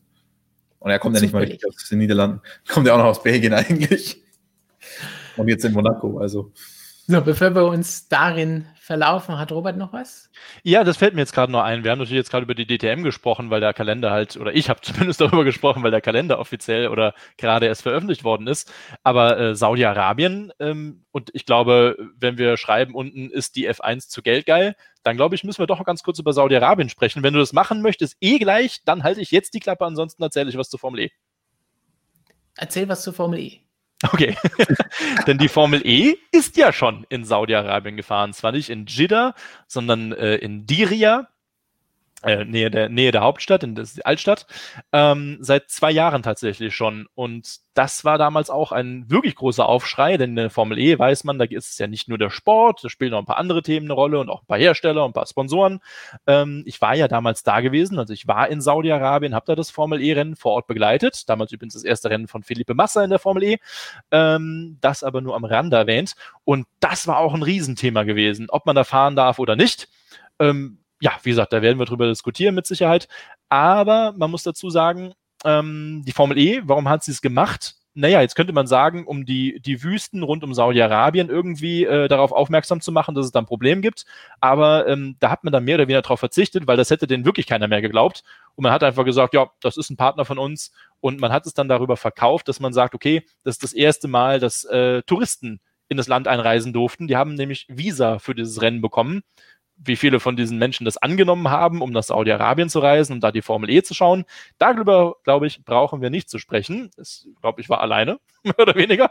Ähm, aber äh, das ist halt schon, das ist halt dann richtig. Da geht es dann wirklich nur noch um Money und um Geld und nichts anderes. Also da, da braucht auch niemand zu diskutieren oder irgendwie versuchen zu argumentieren, warum man denn unbedingt eine, eine Rennsportart in Saudi-Arabien haben muss. Wir hatten da auch schon das Race of Champions gehabt äh, und auch Wrestling und Tennis. Also der Motorsport ist nicht der einzige, der aufs Geld schaut, das muss man auch Boxen mal dazu auch. sagen. Ne? Boxen auch noch, genau, richtig. Ja. Ziemlich alles. Eigentlich so Letzter ziemlich alles. von Joshua. Genau, ja, ja der Boxexperte Menard, das stimmt ja, wissen wir inzwischen ja. Wer unseren Channel abonniert, der äh, Kanalmitglied ist, der weiß es genau, dann wird es dann rausfinden. Wer ähm, es noch nicht ist, der Link ist direkt unter diesem Video das war äh, Vorlage und verwandelt, würde ich mal sagen, Stefan. Jedenfalls, also Saudi-Arabien ist, glaube ich, das extremste Beispiel, wo man sagt, warum fahren die da naja, nur wegen Kohle halt eben wegen Geld? Oder ich glaube, das ist die absolute, die, äh, die Klimax der, äh, der Geldkalender-Geschichte, würde ich mal behaupten, überhaupt im Sport generell. Und Formel E war auch ein großes Thema gewesen, ja. Ich bin ehrlich gesagt richtig froh, wenn wir solche Themen behandeln, dass wir beim Motorsportmagazin sind, dass wir kein Nachrichtenmagazin sind, das sich übermäßig politisch da involvieren muss in die ganze Geschichte. Und bin froh, wenn ich da die, die Finger von lassen kann. Eine Sache, aber trotzdem, ich glaube, so schlecht diese Länder teilweise auch sind, ein bisschen profitieren die Länder, also nicht Imagepolitur des Landes, aber ich glaube, so eine Großveranstaltung macht auch was mit solchen Ländern. Und ich glaube, das kann dann sich durchaus auch positiv langfristig auswirken. Also ich sage jetzt nicht, dass, wenn die Formel 1 kommt, auf einmal alles toll ist, in Saudi-Arabien oder wo auch immer, aber ich glaube, das kann auch dort ein bisschen was auslösen. Da muss ich ja wirklich was zu sagen. Äh, das ist nämlich echt ein, ein, ein großes Thema gewesen, auch für mich, als ich nach Saudi-Arabien bin und ich war sehr unsicher vor dieser Reise, so unsicher wie eigentlich noch nie vor irgendwas Beruflichen, jetzt sage ich mal in meinem Leben, äh, weil man nicht genau wusste, was erwartet einen da. Wenn du die Presse durchliest oder mal Saudi-Arabien googelst, ja viel Spaß, dann hat man relativ schnell sich ein Bild gemacht und denkt halt eben, da will jeder irgendwas, will mir irgendwas Schlechtes und alles ist komplett auf den Kopf gestellt, also so Takatuka-Land-mäßig, ja. Als ich dann da war, habe ich mich abends in mein äh, sehr schönes Hotelzimmer äh, gesetzt und habe mir einen lange, lange, langen Blog geschrieben, wie ich das, was ich davon halte. Und dieses, dieses politische Ausklammern darf man es nicht. Man darf nicht sagen, naja, das ist halt ein Land wie jedes andere. Nein, es hat eine politische äh, Vergangenheit und auch Aktualität. Die darf man meiner Meinung nach nicht ausklammern. Die Frage ist, in welchem Maß man als Fachmagazin wie wir darüber berichtet. Ähm, was mir aber damals äh, wichtig war, und ich habe mir das sehr genau angeschaut, das sind die Menschen, die da waren. Während des Rennens waren keine Menschen da, das muss ich zugeben. Aber an dem Abend gab es eine riesengroße Konzertreihe mit auch eingekauften Künstlern, wie äh, David Getter war da, die Black Eyed Peas, ähm, Enrique Iglesias, nicht Julio, Enrique, genau. Und war zwar Kaigo da? Wer? Kaigo? Den kenne ich bis jetzt noch nicht. Werdet Kanalmitglied, dann wisst ihr, wer es ist. Ich weiß es bis jetzt noch nicht. Ähm, jedenfalls, also absolute internationale, wirklich Top-Acts da eingekauft. David Getter äh, vor zwei Jahren, ja, mega on top. Ah, natürlich wurden die mit Geld dahin gelockt, die sind nicht freiwillig hingegangen, aber ich war da mit den Leuten und die stand in diesem Publikum und da waren, glaube ich, na, ich weiß nicht, so um die 10.000, 8.000 bis 10.000 Menschen. Also es war ein Riesenkonzert, Megabühne, habe ich in meinem Leben so noch nicht gesehen. Und die Leute haben getanzt. Es war das erste Mal überhaupt, dass sie in diesem Land, dass Männer und Frauen gleichzeitig unter freiem Himmel tanzen durften miteinander. Also es ist historisch gewesen. Da kriege ich jetzt ohne Scheiß kriege ich eine Gänsehaut, wenn ich dran denke. Und weil ich stand mittendrin und die Leute haben, zwar am Anfang waren sie sehr unsicher, so sie wussten nicht genau, dürfen sie sich jetzt bewegen oder stehen. Und irgendwann war es eine riesen Party. Ohne Alkohol, muss man auch dazu sagen. Gut, ist jetzt nicht schlimm, meiner Meinung nach, ist halt so. Ähm, aber es war eine Riesenparty und es hat richtig Spaß gemacht, da abends nach den Rennen da einfach ins Fahrerlager zu gehen, auf die, äh, zu der Bühne hin und sich das anzuschauen. Da muss man sagen, ich glaube, dass die Leute irgendwo glücklich waren, zu sagen, geil, wir können mal was anderes sehen, als das, was wir in den letzten 100.000 Jahren gekannt haben. Und wenn der Sport da ein positives Signal setzen kann, das konnte die Formel E und das kann mit Sicherheit auch die Formel 1, die wird dann einen Riesenaufschlag machen, da gehe ich mal ganz stark von aus, ähm, dann muss man auch mal das Positive zumindest aus unserer sportlichen Sicht sehen. Ähm, gleichzeitig, wie gesagt, die, äh, die Politik, wir wollen sie nicht ausklammern, aber wir wollen auch nicht nur an eine Seite berichten. Und als Motorsportmagazin bin ich der Meinung, äh, muss man auch ein bisschen auf dieses Event schauen. Und das kann durchaus positive, äh, positive äh, ähm, Signale eben auch haben für die Menschen, die da einfach leben. Und die waren echt happy. Ja, das kann natürlich manche Sachen, die da geschehen, nicht ausgleichen, weil sie auf ganz anderem Level sind, gerade in so einem Land. Aber es ist auf jeden Fall gut, wenn es auch positive Dinge gibt. Wir kommen da, glaube ich, auch gleich bei einigen von euren Fragen dazu, die wir jetzt auch gleich beantworten werden. Aber Chainsaw Jonathan hat noch wunderbar eingeworfen, wir brauchen Paul Ricard. Das sieht jedes anderen gleich viel besser aus. Das ist schon mal eine interessante Theorie, über die man durchaus mal nachdenken kann. Und ich dann heute nichts, nichts Böses mehr über Paul Ricard zu sagen, denn Eric Bouyer hatte gestern oder vorgestern Geburtstag. Der ist ja jetzt dort Chef mhm. des Frankreich Grand Prix. Äh, als nachträgliches Geburtstagsgeschenk sage ich heute nichts Schlechtes mehr über Paul Ricard. Sehr gut. Mal schauen, ob du dieses Versprechen halten kannst. Nein. Max Power sagt noch, Riga Lativa sollte die F1 und DTM hingehen. Er ist jetzt hier voll auf dem Trend und sind alle möglichen Länder zu bringen, von Lettland bis Schweden. Ähm, wenn es keine Strecke gibt und kein Geld da ist, warum sollten sie da hingehen? In zwei Minuten wird jemand in den Chat schreiben, welche äh, Rennstrecken es in Lettland gibt. Wir werden es dann bald sehen. Hier die Frage an dich, Robert: Ist dein Blog noch online, wahrscheinlich aus Saudi-Arabien? Der ist noch online, ja, ja. Wir, wir nehmen nichts runter im Normalfall.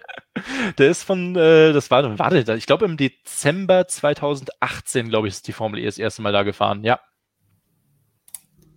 Michael Schmidt wird das Livestream hochgeladen. Ähm, du kannst diesen Stream in der Wiederholung hinterher komplett anschauen, wenn du den Anfang verpasst hast. Oder auch hören. Oder als auch Podcast. als Podcast dir anhören. Überall, wo es Podcasts gibt, von Apple über Google bis Spotify sind wir überall vertreten. Und mit Magazin in der Hand kannst du ihn sogar noch riechen. Dann gesellst du dich in Christians Gesellschaft, der das immer gerne riecht, wie unser Heft so drauf ist. So, jetzt haben wir viel über die Strecken gesprochen. Bei der Ausgangsfrage, ist die Formel 1 zu Geld geil? Das war jetzt natürlich sehr auf die Fans bezogen, die sagen, hey, wir wollen die Strecken haben und die sind cool. Aber das hat natürlich auch Auswirkungen, über die vor allen Dingen die Teamchefs an den Wochenenden ständig befragt werden. Christian kennt das aus den Runden, denn 23 Rennen bedeuten natürlich auch mehr Belastung für die Teams, für die Teammitglieder. Es bedeutet, dass es vielleicht diese zwei Tage Wochenenden gibt, die wir jetzt in Imola ja mal ausprobiert haben.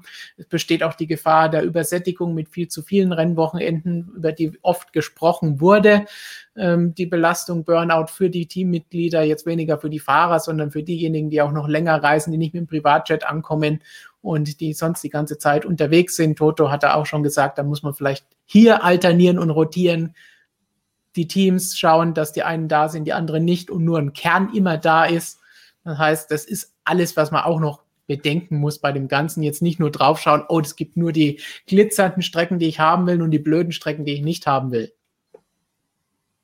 Ganz kurzer Einwurf. Ne, falsch. Wo ist es denn? Fake News. Robert, also ein anderer Robert meinte, das Magazin riecht gar nicht so gut. Das können wir nicht bestätigen. Aber jedem seine Meinung. So, dann schauen Abonniert wir mal. und findet es selber raus. genau, am besten ihr holt euch das Magazin, wenn ihr es noch nicht hattet, und dann könnt ihr selber schauen, wie es riecht und uns dann mitteilen beim nächsten Mal, was ihr davon haltet. So, Frage von Professor Dr. Racer. Warum macht man das mit Saudi-Arabien? Wir haben jetzt eben lange darüber gesprochen. Ist das Geld wirklich so wichtig noch, obwohl man ja schon in Baku, Bahrain, Abu Dhabi und Co. fährt? Gut, da sind wir wieder bei dem Thema, das wir vorhin hatten. Natürlich versuchen, die Formel 1 mehr Geld einzunehmen. Einerseits, um auch mehr Geld ausschütten zu können, dass die Teams eben sich auch besser finanzieren können, über das wir ständig sprechen. Gestern nicht ständig in den Chat schauen. ich sehe coole Kommentare zu, zum Geruch unseres Magazins. Riecht besser als die Freundin von Michael Schmidt. Schönen Gruß an die Freundin von Michael Schmidt.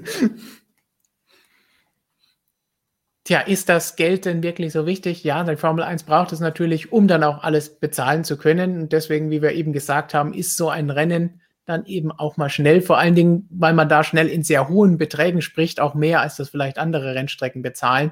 Das kennen wir auch aus der Formel E, Robert, bei Saudi-Arabien. Ja, ähm, dazu muss man vielleicht auch noch sagen, weil wir ein bisschen diverser in dieses Thema reingehen. Dieses Geld verdienen, ja, klar, äh, das glaube ich, braucht man nicht weiter zu erklären. Geld verdienen, ähm, das ist erstmal grundsätzlich ganz gut. Dann kannst du dein Leben bestreiten und auch deine Stakeholder natürlich glücklich machen. Gleichzeitig, und das kann ich zumindest für die Formel E bestätigen, ähm, ja, da wurde auch viel Geld gemacht, weil man das Geld haben wollte. Ein Teil davon floss aber nicht nur an die Teams zurück, sondern eben auch ins Marketing. Und das war gerade bei der Formel E natürlich in den ersten Jahren enorm wichtig gewesen oder ist es immer noch, äh, vielleicht sogar mehr als je zuvor, weil die Serie jetzt eben auf dem Radar ist irgendwo. Ähm, das heißt, äh, es, ist nicht nur, dass da jetzt, sage ich mal, Liberty, ähm, die natürlich auch noch ein bisschen mehr machen als Formel 1 äh, und die, die FEO, also die Formel E äh, Organization oder die Holding, dass sie sagen, ich mache mir jetzt aber einen Geldspeicher irgendwo in Hongkong oder in den USA, weil ich Geld so toll finde. Es geht ja auch ums Geld verdienen, um es einfach auch wieder irgendwo einzusetzen. Ja, ich will die jetzt nicht in Schutz nehmen und sagen, eigentlich sind die super, aber ein großer Teil fließt, also nicht ein großer Teil, aber ein gewisser Teil fließt ja auch einfach wieder zurück in Marketingmaßnahmen, in, in, in Sponsoring und was weiß ich. Das ist ja auch irgendwo wichtig. Also das, da hat die Serie am Ende ja auch was von. Das ist ja nicht, dass sich da drei Leute bereichern wollen, was mit Sicherheit auch der Fall ist, aber ein Teil davon fließt natürlich auch irgendwo in den Sport wieder zurück. Hat der Formel E zum Beispiel geholfen. Das Geld, was ja. sie am Anfang verdient haben, haben sie einfach noch in, in einige Millionen noch miese gemacht weil sie gesagt hatten damals, Alejandro Agag, der Gründer, ähm, ja klar will ich Geld verdienen, das ist der Erste, der es sagt, aber äh, es war damals wichtig und richtig aus seiner Sicht, äh, einige Millionen Schulden aufzubauen und zu sagen, okay, wir stecken das alles ins Marketing halt rein. Marketing, Prämien an die Teams, das ist die eine Sache. Eine andere hat Cole Trickle jetzt auch noch ganz wichtig erwähnt. Natürlich hinter Liberty stehen natürlich Leute, die die Formel 1 für viel Geld gekauft haben und die diese Ausgaben natürlich auch wieder irgendwo hereinbekommen wollen. Das muss man auch bedenken, die machen das nicht nur, um sich zu bereichern, sondern bevor sie sich bereichern können, müssen sie erstmal das wieder reinholen, was sie ausgegeben haben es, es gäbe schon eine Instanz, die das ganze Geld, die, die Geldgier so ein bisschen beenden könnte. Das wäre die FIA. Denn wir wissen ja, Formel 1 und viele andere Sportarten sind ja gegliedert in den Verband. Der hat an sich keine kommerziellen Interessen an der Formel 1 oder an, an dem Sport und dann dem kommerziellen Rechteinhaber. Deswegen sind die so getrennt, um das, um eigentlich eine Trennung zu haben zwischen dem sportlichen und dem kommerziellen. Ähm, die FIA könnte rein theoretisch jetzt sagen, nee, passt mal auf, Saudi-Arabien ist nicht, finden wir nicht toll, was da passiert. Den Kalender sägen wir euch nicht ab, passiert aber in der Praxis nicht. Aber die vier hat dann ein weiteres Problem, dass sie unpolitisch ist eigentlich. Und wenn du dich, wenn du unpolitisch bist, dich nicht in irgendwelche politischen Sachen einmischt, dann kannst du das auch nicht so einfach machen. Wobei die FIA, sage ich da schon an der Stelle, noch die Instanz sein könnte, die sagt, zack, bumm, nee, machen wir nicht mit. Genau, sie haben auf jeden Fall das Recht, das Ganze zu machen, aber wie du sagst, ist wohl eher nicht damit zu rechnen. Passend von Klaus Werner zur Sache Liberty. Schönen guten Abend in die Kurve. Mac Liberty wäre künftig der passende Firmenname. Ich schaue heute den Monaco Burger mit Pommes. Soweit sein Kommentar. Hm. Passend zu dieser Geschichte noch viele Fragen Kosten, Music and More. Ich finde nicht, dass die Formel 1 zu geldgierig geworden ist. Endlich mal einer, der das Gegenteil sagt. Es ist einfach die Oberklasse und die kostet nun mal eine Menge Geld. Dafür bekommt man auch am meisten geboten. Es ist ein Unternehmen und das muss auch Geld verdienen. Das ist ungefähr das, was wir auch vorhin zwischendrin mal kurz angesprochen haben. Er sagt also, nein, geldgierig sind sie nicht. Dafür müssen sie vielleicht noch ein bisschen anders auftreten. Und wir wissen ja, es wäre durchaus möglich, noch mehr Rennen zu fahren, wo man mehr Geld verdienen kann. Man kann auch aller Formel E sechs Rennen in Saudi-Arabien machen und mehr Geld damit verdienen. Da ist übrigens noch ein ganz wichtiger Punkt dabei, den haben wir jetzt noch gar nicht so besprochen, weil wir ein bisschen in unserer Blase drin sind wahrscheinlich. Aber du musst dir den Status ja auch erstmal erarbeiten, um gewisse Summen aufzurufen. Das ist ja nicht, ich komme da irgendwie mit meinem lustigen Zirkus an und dann sagen die, ach, dann geben wir dir 30 Millionen, damit du hier mit deinen Pferdchen irgendwo rumreist. Also diesen Status musst du dir erstmal erarbeiten. Das gilt für die, äh, weiß ich nicht, NBA, Fußball-Bundesliga, genauso für die Formel 1. Wenn dieses Produkt nicht absolut top und, und, und äh, äh, top of the class wäre, dann würde auch niemand sagen, wir sind bereit, diese Summen zu bezahlen. Das ist ja mal vielleicht auch ganz an der Basis, das muss man ja auch zumindest erwähnen, oder? Ja, also wenn wir jetzt da hingehen und wollen MSM live, live aus Saudi-Arabien machen, dann werden die uns wahrscheinlich 30 Millionen geben, aber nicht die 100 Millionen, die vielleicht Formel 1 bekommen würde. Ich könnte dir höchstens ein paar Hoteltipps geben. Und ich kann dir sagen, mit welchem Taxi du besser nicht fahren solltest. Darf man da eigentlich selbst Auto fahren? Ähm, ich habe es nicht gemacht tatsächlich. Ich habe mir immer ein Uber genommen, weil Uber da einfach, ähm, also jetzt machen wir, machen wir für Uber, egal, für die ganzen Menschen, die nach Saudi-Arabien reisen, gebe ich jetzt den Reisetipp raus, nehmt euch das ein ja Uber. Nur dort. Genau, es gibt es nämlich nur dort. Aber es gibt es nirgendwo günstiger als dort. Ich glaube, ich habe dafür eine 40 ja, Kilometer Fahrt. Nee, nee, ich bin auch in Mexiko mit dem Uber gefahren. In Mexiko habe ich in, äh, eine Flasche Wasser gehabt und das war auch sehr, sehr günstig durch den Stadtverkehr durch, das stimmt. Fünf Kilometer für 70 Minuten Autofahrt so. Ähm, aber Saudi-Arabien toppt das Ganze nochmal. Ich glaube, das waren 6 Euro für über 40 Kilometer. Also das war äh, komplett. Ich, ich, ich, das weiß ich nicht. da fällt mir nichts mehr zu ein. Dann kommen wir 6 Euro für über 40 Kilometer gleich zur Nachhaltigkeitsfrage von NotCup 12 wenn ich mir die Rennen für nächstes Jahr ansehe, das Gelabere von diesem Jahr, Race S1 etc., wo ist die Glaubwürdigkeit? Wo die Nachhaltigkeit? Ups. Ich bin nach dieser Saison draußen. Uh, krasse Nein, Ansage. Bleib da. Nein, nicht, nicht ganz so schlimm sehen. Wir wollen dich ja hier weiterhin auch im Stream haben und Fragen von euch hören. Auch wenn einige sagen, oh, Formel 1 ist langweilig oder in diesem Fall Formel 1, hm, das passt nicht, wie sie sich da verkauft haben. Diese Frage kam nämlich öfter, nicht nur hier von Nordcup, sondern zum Beispiel auch nochmal für Professor Dr. Racer.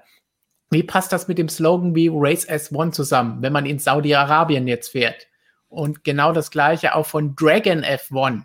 Es ist halt heuchlerisch zu sagen, wie Race S1 und Black Lives Matter und Liveries aufzutragen und dann in Ländern wie China, Russland und Saudi-Arabien Rennen zu fahren.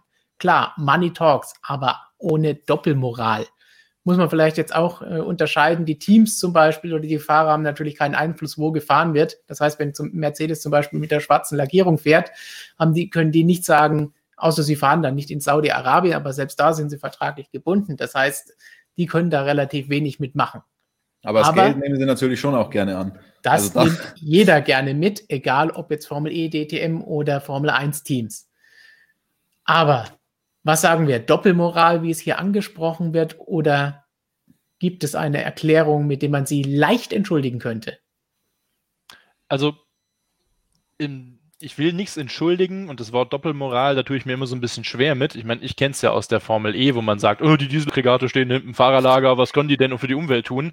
Also, das eine, und der Meinung bin ich aber auch einfach persönlich und auch außerhalb des Sports, das eine muss das andere doch nicht ausschließen. Man kann doch nicht sagen, nur wenn du alles für die Umwelt tust, bist du ein guter Mensch. Wenn du aber einmal eine Plastiktüte kaufst, dann bist du der größte Umweltsünder. Das ist doch mir viel zu schwarz-weiß gedacht. Und das ist es mir tatsächlich auch bei diesen Fragen, dieses, ähm, wenn die Formel 1 jetzt, keine Ahnung, eine Million Bäume rund um Kyalami pflanzen würde, dann würde man stattdessen aber äh, eine Woche später in Russland fahren, dann kannst du doch nicht sagen, das ist alles schlecht, was da gemacht wurde und wo ist die Glaubwürdigkeit? Es ist eine Glaubwürdigkeit. Ähm, man muss doch nicht immer alles bis zum absoluten Extrem treiben. Das ist jetzt natürlich, geht jetzt ein bisschen weg vom Sport, deswegen will ich da nicht zu lange drüber sprechen, aber ich bin kein Fan davon, immer nur so schwarz-weiß zu sehen. Dieses, wenn nicht das eine, ja. dann kann das andere auch nicht. Ähm, ja, mehr, mehr möchte ich dazu gar nicht sagen. Genau, wie du sagst, ist jetzt keine Entschuldigung, aber man muss natürlich klar sagen, nur weil man das eine macht, heißt das nicht, wenn man dann das andere macht, dass das erste, was man Gutes gemacht hat, plötzlich nicht mehr gilt. Das heißt, Sie könnten natürlich sagen, oh, dann machen wir dieses Jahr keine Kampagne, weil wir wissen schon, nächstes Jahr fahren wir dort. Aber Sie können ja jetzt Gutes bewirken. Warum sollen Sie das nicht machen? Und äh, ein sehr guter Kommentar auch von Easy Dominic. Die Message wird ja in diesen Ländern nun durch die Formel 1 auch verbreitet. Also stimmt schon auch. Also wenn die Formel 1 dann nicht sagt, oh, jetzt fahren wir in Saudi-Arabien, da könnte es gefährlich werden, da lassen wir das mal lieber weg und dann weglässt, dann wäre es natürlich schlecht. Aber wenn die Formel 1 auch dort demonstrativ sagt, we race is one und so weiter. Ähm, ich meine, in, in Russland haben sie es ja auch gemacht. Da gab es ja auch Bedenken, ob das mit dem Knee-Taken so optimal ist und so weiter. Aber auch da sind Fahrer auf die Knie gegangen und so weiter. Und ähm, das ist dann schon auch nochmal ein deutliches Zeichen, dass vielleicht auch mh, hm, Gutes bewirken kann. Normal, ja. ich meine, wir, es gibt ja gewisse Verträge der Formel 1 mit TV-Anstalten. Ich weiß jetzt dann nicht, wie das in Russland oder in Saudi-Arabien oder wo auch immer ist. Aber in vielen Ländern müssen die ja gewisse Sachen austragen. Die sind dazu verpflichtet ähm, zum Beispiel vor dem Rennen diese We Race as One-Ding einzublenden und was auch immer. Und es gibt ein World Feed, das sind sie teilweise auch angewiesen zu zeigen. Es hat Bernie alles mal standardisiert, damit da nicht jeder sein eigenes Süppchen kocht. Und wenn das dann dort auch so gezeigt werden muss, ist doch super. Ja. Ja. Hoffen wir, hoffen wir dann, dass es dann so alles so frei gezeigt werden kann, wie die Teams oder sag mal die Involvierten das gerne möchten.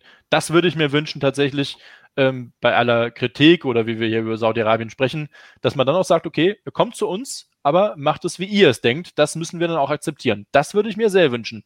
Und da muss ich auch wieder dazu sagen, wie gesagt, ich halte mich mit jetzt wahnsinniger Kritik an Saudi-Arabien zurück. Ich war da, habe mir es angeschaut im Sport.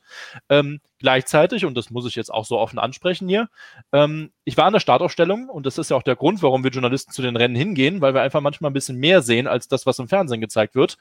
Und es gab in der Startaufstellung die Ansage, dass gewisse Leute bitte keine Fotos machen sollten mit, anderen, mit anderen gewissen Leuten. Ja, da sprechen wir von äh, wichtigen Menschen, von gewissen Herstellern aus Europa und auch aus Deutschland, die dann bitte nicht mit ähm, Menschen, die in Saudi-Arabien dieses Rennen mitorganisierten, auch mitfinanzierten, die wollten, sollten nicht auf einem Foto sein. Deswegen waren da ich halte mich etwas generell, das ist auch völlig egal, wer es ist, es geht um die Geschichte, ähm, wurden die relativ schnell aus der Startaufstellung einmal abgezogen, weil ich gefragt hatte, ja, wo ist denn der und der? Ja, der ist dann schon in die Box gegangen. Ich habe gesagt, okay, es sind ja noch 15 Minuten bis zum Start. Ja, wenn man sich dann ein bisschen umgehört hat als Journalist, hat man herausbekommen, das wollte man dann auch wieder nicht, nämlich zu sehr das Ganze in den Medienbereich reindrücken. Ich glaube, das darf man ja an der Stelle mal sagen, ohne Namen zu nennen. Ähm, aber das sind auch wieder so Dinge, wo man sagen muss, okay, dann muss man, dann, wenn du diese Dinger veranstaltest, dann musst du die Möglichkeit auch geben, Journalisten da unabhängig und ordentlich drüber berichten zu können, äh, ohne dass sie irgendwas befürchten müssen oder was auch immer. Wenn das gegeben ist, dann bin ich der Meinung, kann man so etwas austragen, wenn die Rahmenbedingungen aber auch stimmen und passen. Ja. Bernie Ecclestone würde sich gleich wieder das Zarenkostüm werfen. ich habe das Bild gestern noch irgendwo gesehen. Ich hab so gelacht. Das ist so Weltklasse, der Typ. Der ist unglaublich. Oh Mann, ey. dieses, dieser Weiße, dieses. Also, das musst du dir mal vorstellen heute. Das kann, das, das. Chase Carey. ja, war irgendwie so ein. Äh, oder, oder wer wäre es denn jetzt? Der wäre noch Dominikali vielleicht? Nee, das wäre. Ja, doch, das würde vielleicht auch passen. Dominikali. Nee, stimmt, ja. nicht passen, sorry. Äh, äh, einer von diesen Kerlen wieder mit so einem Zahnkostüm da rumläuft, auf der Suche nach Wladimir Putin. Also das sind Geschichten, das ist echt unglaublich. Soll ich euch noch eine Story erzählen? Ja. Eine noch ganz kurz zu Saudi-Arabien. Ich glaube, das interessiert die Leute vielleicht so ein kleines bisschen, weil das ist ja jetzt in der Formel 1 ein Thema und es weiß ja kaum jemand was darüber. Also äh, auf der Strecke, wo ich war, die war ja in der Nähe von Riyadh, der Hauptstadt von Saudi-Arabien, in, in Diria ist die Altstadt. Ähm, die Rennstrecke gab es schon vorher, das ist keine, kein, das war kein temporärer äh, Kurs wie normalerweise in der Formel E. Diese Rennstrecke gibt es tatsächlich und es wurde über die Startzielgerade wurde eine, ja, eine Hospitality gebaut, äh, kann man sagen, also eine, wie sagt man, eine, eine äh, Unterbringungsmöglichkeit ähm, mit einem einem riesigen, mit einer riesigen Brücke. Also es war ein riesengroßer Bau über der Rennstrecke, über Startziel. Und da durfte, glaub, also wenn ich es richtig verstanden habe, durfte da nur äh, die, die, die Königsfamilie durfte da nur rein, samt Anhang. Und ähm, mir wurde nachher berichtet, ich habe es natürlich jetzt nicht ständig beobachtet, dass die am ganzen Rennwochenende, das ging über vier Tage da, ähm, dass die genau ein einziges Mal da wohl für eine halbe Stunde drin waren und ansonsten stand dieses Ding komplett leer. Und es war die hochwertigste Hospitality, die konnte man von außen ein bisschen reinschauen, äh, hoch oben über Startziel, die ich je in meinem Leben gesehen habe. Also irgendjemand sagte, da ist ein McDonalds drin. Das glaube ich nicht bis heute. Aber äh, das ist schon echt verrückt. Und dann sehen wir Geld geil. Wenn Geld keine Rolle spielt, dann kannst du auch so Dinger bringen. Und dann haben wir hier nochmal als Erinnerung für alle, die es vielleicht noch nicht kennen, das Bild von Bernie aus Russland. Ich feiere den Typ, ey. Unvergessen, so unser Bernie. Letzte, meine, der Mann ist erst kürzlich 90 Jahre alt geworden. Vielfacher Millionär, ein unglaublich einflussreicher Mensch und während andere Leute gar keine Fotos von sich haben wollen, rennt Bernie einfach so rum. Das ist doch, ah, das ist unglaublich. So, so viel zu Bernie und zurück. Politisch korrekteste, was Bernie je gemacht hat. ja, wahrscheinlich. Ja. Zurück ah. zu den Strecken. Music and More findet, dass die alten Strecken folgendes Problem haben. Sie sind zu schmal. 2000er Autos schauen wie Spielzeugautos aus im Vergleich zu heute. Sie sind ja auch nur 1,80 gewesen. Jetzt haben wir zwei Meter breite Autos. Christian, wie viel breiter sind wir denn genau geworden seit 1995 oder 2000? Oh, jetzt habe ich die Antwort wohl schon vorweggenommen. Ähm, die Autos, also das ist, es mag vielleicht auf den ersten Blick so erscheinen, tatsächlich täuscht der Eindruck. Aber natürlich sind die Autos jetzt breiter. Wir haben wieder zwei Meter. Ähm, Allerdings waren die Autos ja vor 1998 auch schon ja. mal zwei Meter breit. Also die waren dann 1,80 Meter dazwischen von 1998 bis 2016, 1,80 Meter breit. Ähm, jetzt wieder zwei Meter. Davor waren sie im, also vor 98 waren sie auch zwei Meter und davor waren sie sogar noch mal breiter. Ich glaube, Anfang der 90er Jahre kam dann irgendwann die eine Beschränkung auf 2,15 Meter, dann irgendwann von 2,15 Meter auf 2 Meter, ähm, dann eben auf die 1,80, um die Kurvengeschwindigkeiten zu reduzieren aber dass die alten Strecken deswegen nicht mehr so geeignet sind für die Autos, ähm, würde ich sagen, deswegen nicht unbedingt. Also ich finde das ganz cool, diese engen Strecken. Ähm, ja, das überholen wir dadurch ein bisschen schwerer, aber das ist jetzt nicht der, der ausschlaggebende Faktor für so ein Überholmanöver an sich. Es sind eher die Kurvenfolgen und da bin ich dann eher der Meinung, sollten wir die Autos mehr anpassen als dann die Strecken. Also das machen wir auch 2022 endlich nachdem die Revolution verschoben wurde von 2021 auf 2022. Und dann, also die Autos bleiben so breit. Äh, sie werden ein bisschen kürzer, denn das ist ja auch ein Problem, zumindest optisch. Das ist jetzt kein großes Überholproblem. Wobei, eigentlich ist es auch ein Überholproblem. Wenn ich ein fünf Meter langes Auto überholen muss, muss ich länger an dem vorbeifahren als an dem vier Meter langen. Ähm, aber das ist, glaube ich, auch ein vernachlässigbarer Fakt. Und ja, ist eben so, und bei, bei den Strecken gibt es größere Probleme als die, als die Breite. Also ich kann nur wieder für Kiesbetten votieren. Wenn wir über diese ganzen tollen neuen Strecken jetzt gesprochen haben, muss ich mal wieder einen Rant loswerden. Portimao, echt geile Strecke vom Layout und allem. Aber was ist das für eine Scheiße mit den Track Limits dort? Also diese asphaltierten Auslaufzonen, Katastrophe. Imola genau der gleiche Scheiß. Wir haben am Wochenende wieder so viel über Track Limits diskutiert. Kollege Vettel wurde dann auch noch eine Position quasi nach hinten gestellt und wir haben auch immer Rennen dann noch Strafen, fünf Sekunden Strafen bekommen und alles. Also Imola wurde tot gemacht von Track Limits. Portimao war nicht besonders toll wegen Track Limits, obwohl die Strecke an sich geil wäre. Ähm, ja, Nürburgring geht so einigermaßen, nur da, wo du das mit aus dem Haukarten rausfährst, ist vielleicht nicht ganz so geil. Ähm, aber Mugello, wunderbar. Also ich bitte wieder darum, Kiesbetten zu machen. Deswegen, wenn ich mir eine Strecke aussuchen dürfte, aus diesem Jahr, die dazugekommen ist, würde ich hundertprozentig Mugello nehmen, weil die Strecke an sich geil ist.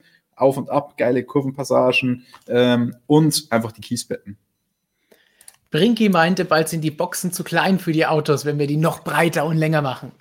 Guter, guter Punkt, denn die Autos sind so lang, dass die schon Probleme haben, beim aus der Box rausfahren, ähm, mit einem Einlenken rauszukommen. Deswegen müssen die manchmal vorgeschoben werden, wieder zurückgesetzt und können dann erst losfahren.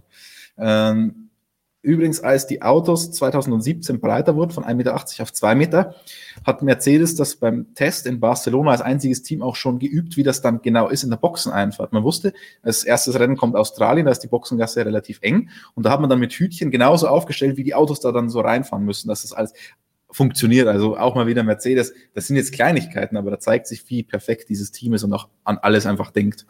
Ja. Spannend. Mercedes, dann machen wir doch gleich weiter mit einer Mercedes-Frage. Denn FB Dreh 777 sagt, hat Mercedes den aktuellen Motor damals wirklich zwei Jahre vorentwickelt? Wie konnten die anderen Teams darauf reinfallen? Das klingt jetzt irgendwie wieder so negativ oder in die Richtung, dass da etwas Illegales passiert ist. Aber es gibt da ja kein Limit. Das heißt, wenn das Reglement steht oder wenn jemand vorher anfängt, damals, wo es keine Budgetgrenzen gab und sagt, wir entwickeln etwas und wissen noch nicht, wie das Reglement genau aussieht, hundertprozentig, dann ist das völlig in Ordnung. Und ja, sie haben natürlich früher angefangen. Sie haben, ich war Januar 2013 in, in Brixverse und habe diese Power Unit zum ersten Mal gesehen, die dann ein Jahr später gefahren ist. Das heißt, ja, das Ding gab es da schon. Und wenn es Januar 2013 auf dem Prüfstand da gestanden hat, dann haben die das natürlich schon sehr viel weiter früher entwickelt. Mercedes hat auch sehr früh erkannt, dass es nicht nur ein Motor ist, sondern eine Power Unit, dass da ja. viele Einheiten zusammenarbeiten, haben damals auch die Motorensparte umbenannt von, also in Mercedes-Benz High Performance Powertrains. Und wie hieß es davor, Stefan, weißt du es noch? Nicht ähm, Powertrains, sondern HPP High Performance Engines oder so. High Performance Engines hieß vorher. Genau, also auch da sieht man schon, dass Mercedes das relativ früh erkannt hat, dass es nicht nur ein einfacher Motor ist, sondern ein komplexes Gebilde, das zusammengehört. Und deswegen bin ich jetzt auch mal gespannt, was mit den 2026er Regeln passiert. Vielleicht werden sie ja sogar vorgezogen.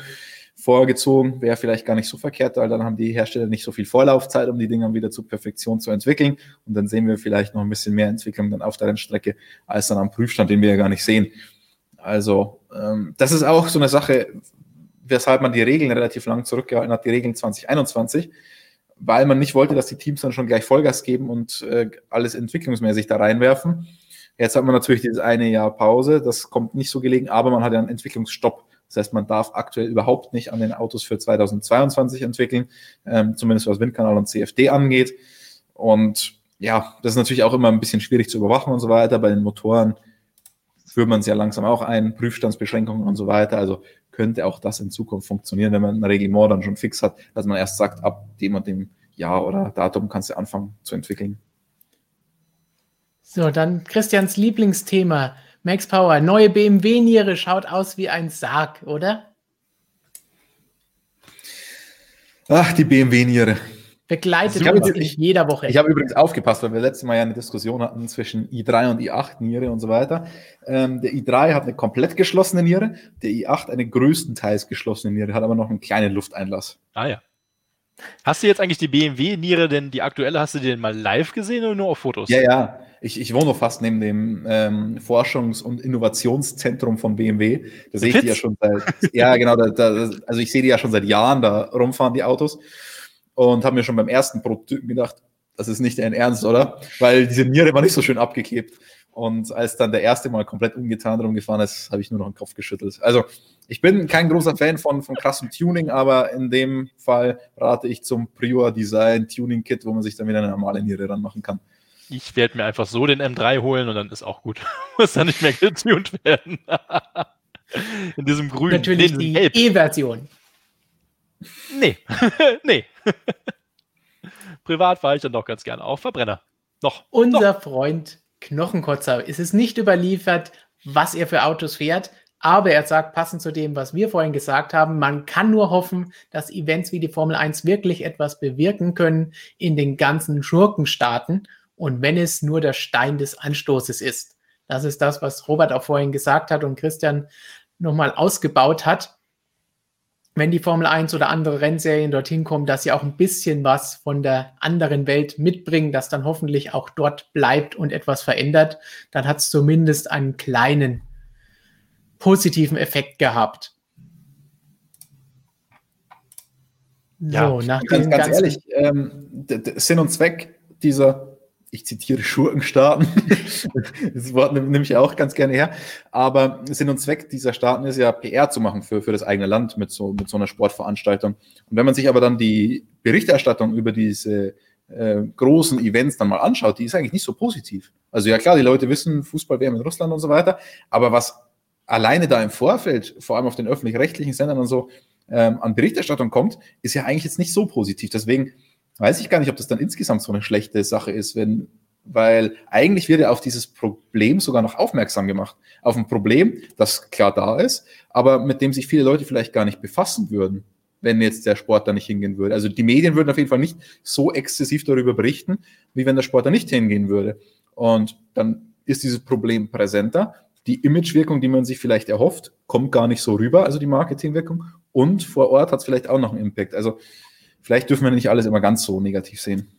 Ja, vielleicht gilt das auch für das, was Knochenkotzer noch nachgeschossen hat.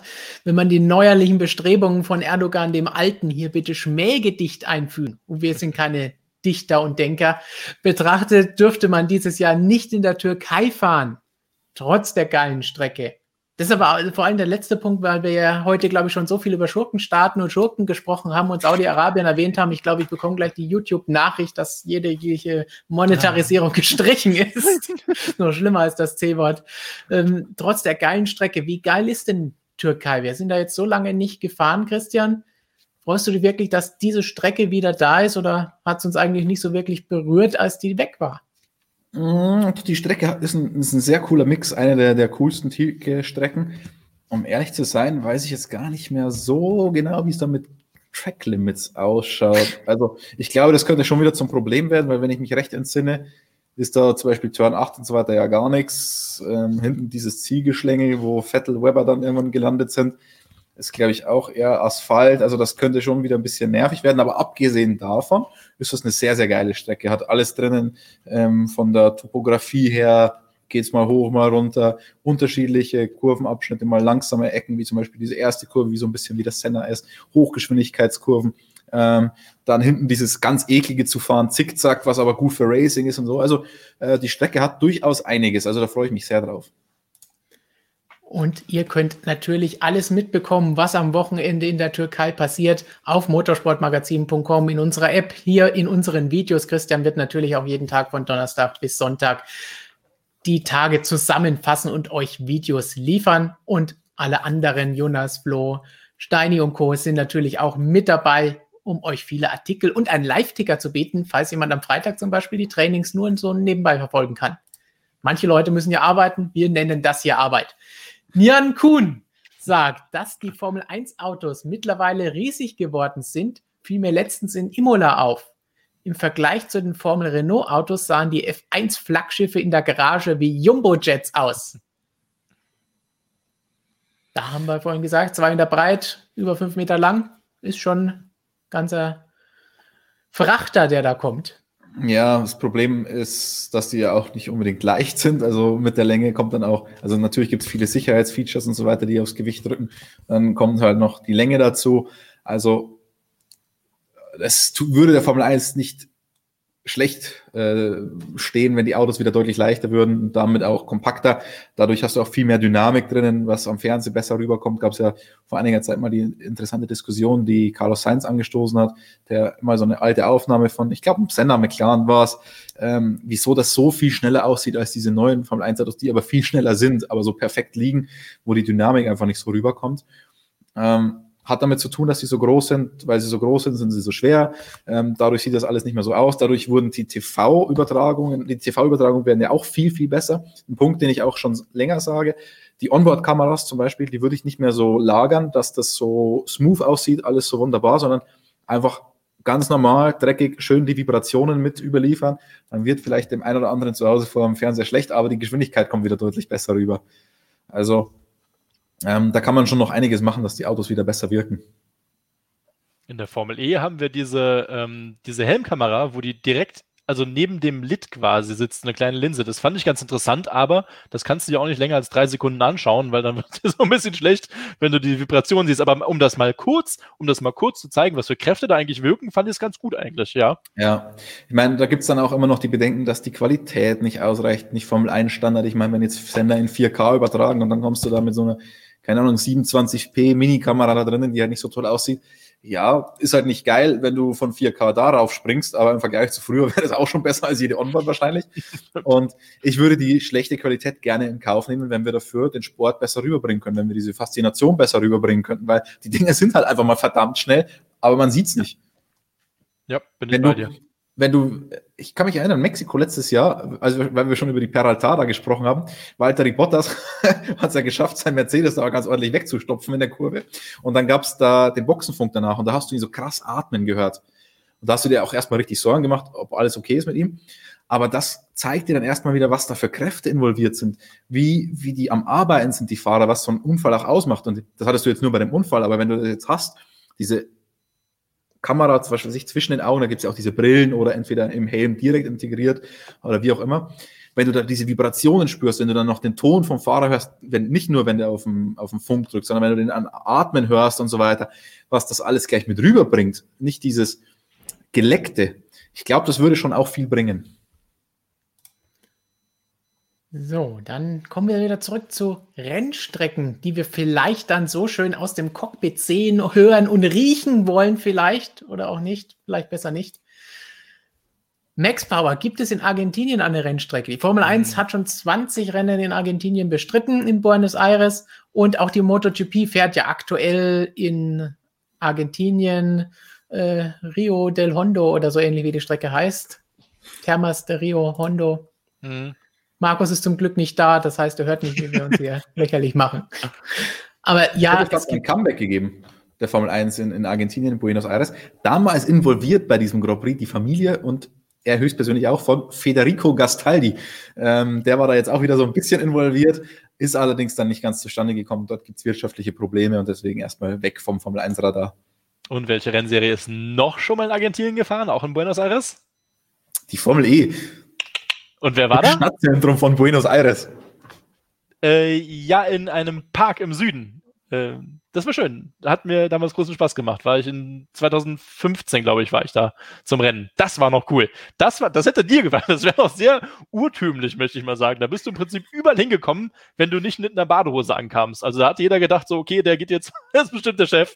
Da habe ich Spaß gehabt. Und ein super Steak gegessen. Das heißt, haben sie dich alle für den neuen Alejandro Agag angesehen? Ich habe gesagt, ich bin Agag. Man muss natürlich sagen, Robert hat, schon, Robert hat schon ein gewisses Auftreten an der Rennstrecke, wenn ich diese Bilder immer sehe. Wir waren ja zusammen, noch nie zusammen an der Rennstrecke, oder? Hm, ähm, ich glaube aber, nicht, nee. Aber wenn ich die Bilder sehe, Robert immer schön mit Jackett und Einstecktuch unterwegs, das macht natürlich was her. Also das sieht ja schon aus wie der Agak höchstpersönlich. Ja, davon bin ich ja ein bisschen weg. Ich bin ja wieder mehr nur noch im MSM-Hemd, schwarz oder weiß. Äh, Sakko dann eher, wenn es kalt wird oder kälter wird. Aber ich bin mehr wieder ins, ins Hemd gegangen. Aber ja, im Zweifel will ich das auch nicht ausschließen. Ja. Siehst du, da kommst du nämlich überall hin. Strategische Abschätzung, was ist besser? Sitzt nicht so rum wie hier, so gammelig irgendwie. Nein. So, Music and More, vielen Dank für diese Idee, für diesen Vorschlag, den wir uns einfach mal notieren. Wäre mega, wenn ihr ein Video bekommt über die alten Autos im Vergleich zu den neuen, zum Beispiel F2004 gegen F1 W11, was sich alles an den technischen Regeln geändert hat seitdem. Wird auf jeden Fall dann erst recht nochmal spannend 2022, wie Christian vorhin angesprochen hat, wenn die ganz neuen Autos dann kommen. Und wenn man dann mal über die Jahre hinweg so die Evolution der Formel 1 Autos darstellen kann, was da so alles los war. So, dann noch eine spannende Geschichte für unseren Automobilchef hier. Max Power, Nesca Wheelen Euro Series. Was sagt ihr da dazu? Habe ich letztes Jahr verfolgt. Ich fand äh, Giorgio Maggi. Fand äh, also, ja, der ist, ähm, ja, ist eine Serie, die natürlich die... etwas unter dem Radar fährt. Ein paar Fahrer kennt man. Ähm, ist doch mal da gefahren ich bekomme diese Pressemitteilung alle, ich mhm. lösche sie alle ungelesen. Alon, Alon Day ist da übrigens auch mal gefahren. Jetzt können wir sagen, das ist der Bruder von Ali Day, denn Hooray, Hooray, jetzt Ali Day, das wird Stefan kennen und du wahrscheinlich auch noch Christian. Aber es war tatsächlich Alon Day, der ist früher auch mal Mercedes irgendwo GT3 gefahren. Der ist auch mal in der NASCAR Wheeland Series gefahren, die ja in Europa ist, ja quasi die Europa NASCAR. Ja. Was ich davon halte, ich äh, ja, kann ich ganz ehrlich sein, diese Rennserie, ich weiß nicht, wo sie übertragen wird. Es gibt bestimmt irgendeinen Stream. Ich würde niemandem sagen, dass er nicht reinschauen soll. Nesca an sich ist ein spannender Sport. Grüße an unseren Kollegen Pablo, a.k.a. Stefan V. Und äh, ich habe es mir aber einfach noch nie angeschaut. Ich kann es nicht, äh, kann es nicht ähm, bewerten. Es gibt so viele Rennserien, man kann selbst, wenn man sich rund um die Uhr mit Motorsport beschäftigt, nicht immer alle ansehen und sich mit allen auskennen. Dafür haben wir Leute wie Pablo, die als Nesca-Experten da sind, wobei er sich auch mehr auf die USA da konzentriert. Aber wir werden noch ein paar mehr Rennserien gleich gefragt werden, denn Max Power hat noch ein paar andere gefragt. Die haben wir noch auf Lager. Aber ja, ist eigentlich auch voll geschickt. Entschuldigung, wenn ich dir ins Wort falle, aber es ist eigentlich mega geschickt. Äh, mit einem kleinen Beitrag bringst du hier bei uns bei motorsportmagazin.com auf dem YouTube-Channel einfach mal so eine Rennserie ins Gespräch, ne? Ja.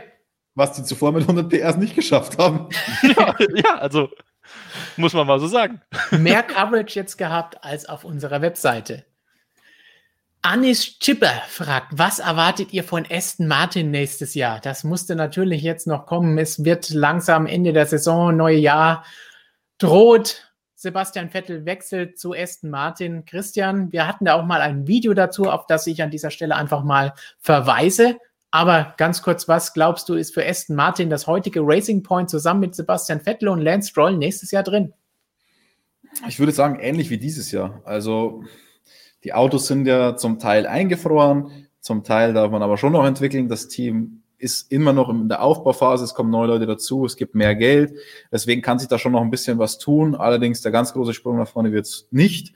Äh, man muss da eher aufpassen, dass man nicht von hinten eingeholt wird. Also ich glaube, es wird weiter ein gutes Mittelfeldteam sein.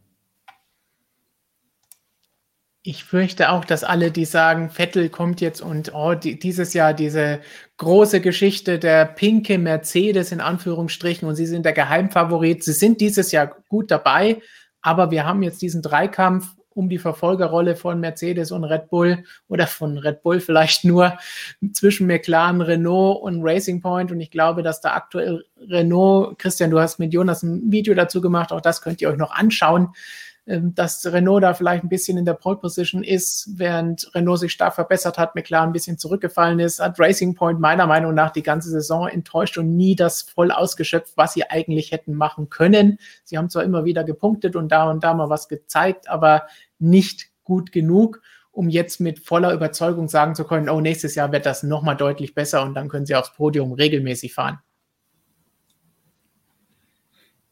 So, jetzt hatten wir spannende Fragen und Antworten zu Rennstrecken und ob die Formel 1 so geldgeil ist. Jetzt sind wir dran. Shisha Tronika sagt, was ist eure absolute Lieblingsstrecke, egal in welcher Rennserie?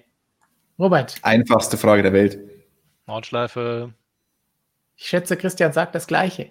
Na, ich würde auf die Strecke hinter dir verweisen. Das ist höchstwahrscheinlich die gleiche. Aber dann machen wir es anders. Strecke unter 15 Kilometer.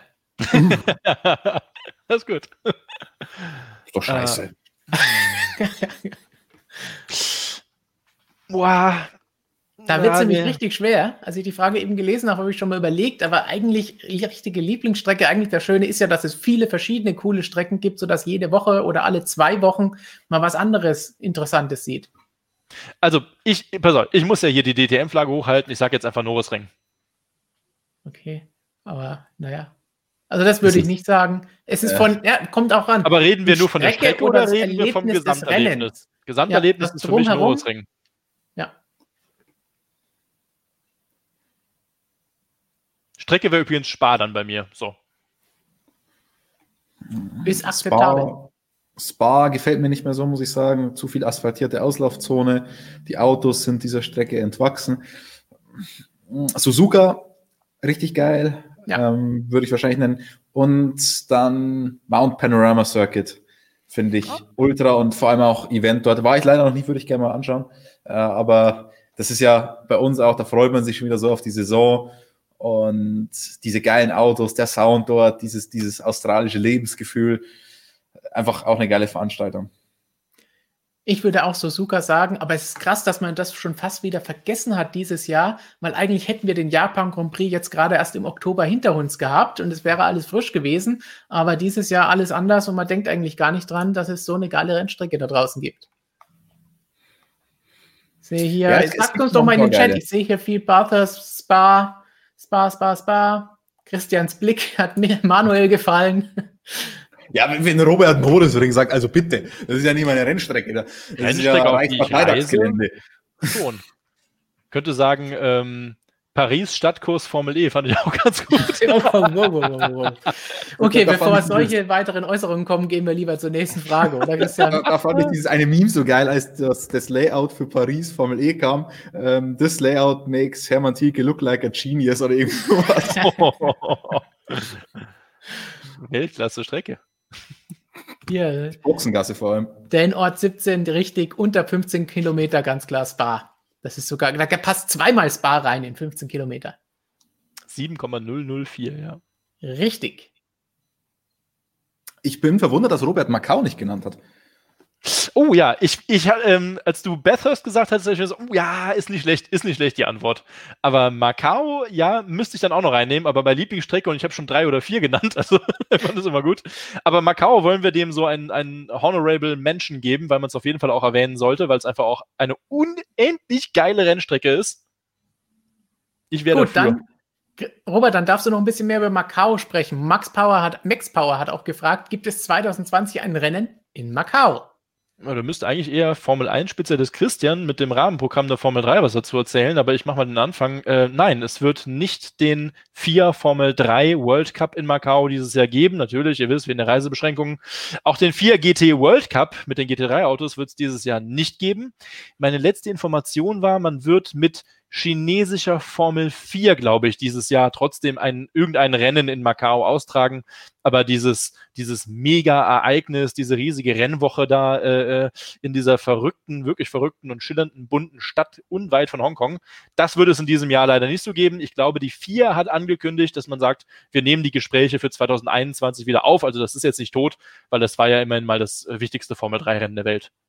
Und es ist nächstes Wochenende schon soweit. Wir sind Mitte November. Ist ja verrückt. so verrückt ist dieses Jahr. Das ist 2020. ja, ist es wirklich. Ist es wirklich. Ja, schade halt. Ne? ich mein, das ist, ist, so, so ein bisschen das andere zu, zu Bathurst. Das ist am Ende der, der Rennsaison, wenn du eigentlich schon komplett müde bist und vor allem die letzten Formel 1-Saisons waren ja jetzt nicht so spannend. Da ist Formel 1 schon komplett durch, DTM schon in, in der Winterpause und alles. Und das ist aber ein Rennen, wo du dich trotzdem noch komplett drauf freust, auch mit einer Nacht noch irgendwie den Stream schaust und so weiter. Also, das ist schon immer geil. Ich gucke mir selbst Tourenwagen, also WTCR. Das einzige Mal im Jahr, wo ich mir WTCR anschaue, ist tatsächlich in Macau. Und immer die, die Startrunde von den GT3, weil viel mehr wird es ja meist eh nicht. Äh, ist ja meist nach einer Runde vorbei, das ganze Ding. ja, tolle Strecke. Ja, gut, gut, äh, gute, gute Erwähnung, ja. So, dann ist es doch mal Zeit, wieder eine neue Rennstrecke reinzuwerfen. Max Power wird es 2021 die W-Serie geben. Dieses Jahr wurde das Ganze ja, glaube ich, komplett abgeblasen. Ja, man hat gesagt, 2020 pausiert man damit. Ist in Ordnung, ist, ist okay, kann man machen. 2019 hat die Serie ja ihr Debüt gegeben im Rahmen der DTM exklusiv. Ähm, dann war ja der Plan gewesen, ist es eigentlich umgesetzt worden, dass man im Rahmen der Formel 1 fährt. In Mexiko und in Austin war, glaube ich, damals geplant. War das für dieses Jahr geplant, oder? Ja, doch, ich glaube, das hätte es 2020 geben sollen, aber äh, ist ja nicht zustande gekommen, weil die Serie auch pausiert hat.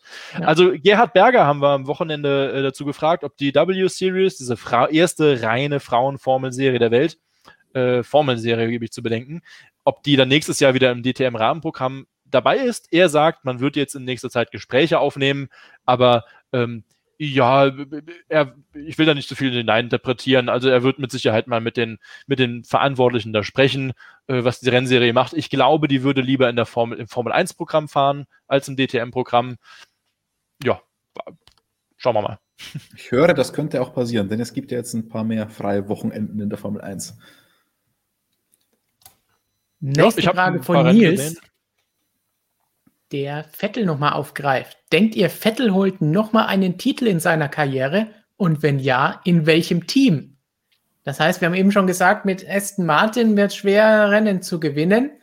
Jetzt sprechen wir plötzlich vom Titel. Da müsste man fast sagen, die müssten so einen Riesensprung machen. Da ist wahrscheinlich eher wahrscheinlich, dass er nochmal woanders hingeht. Aber ich bezweifle, dass er nochmal irgendein Top-Team außer Aston Martin sehen wird in zwei oder drei Jahren.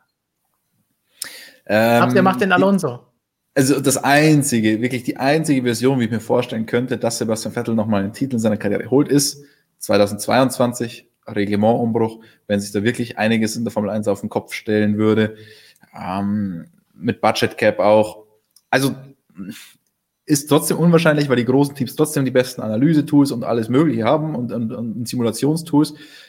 Aber es ist halt ein Regimentumbruch, ein ziemlich drastischer Regimentumbruch. Dazu noch Budget Cap, der jetzt viel besser wirkt, dadurch, dass das Ganze ein Jahr verzögert ist.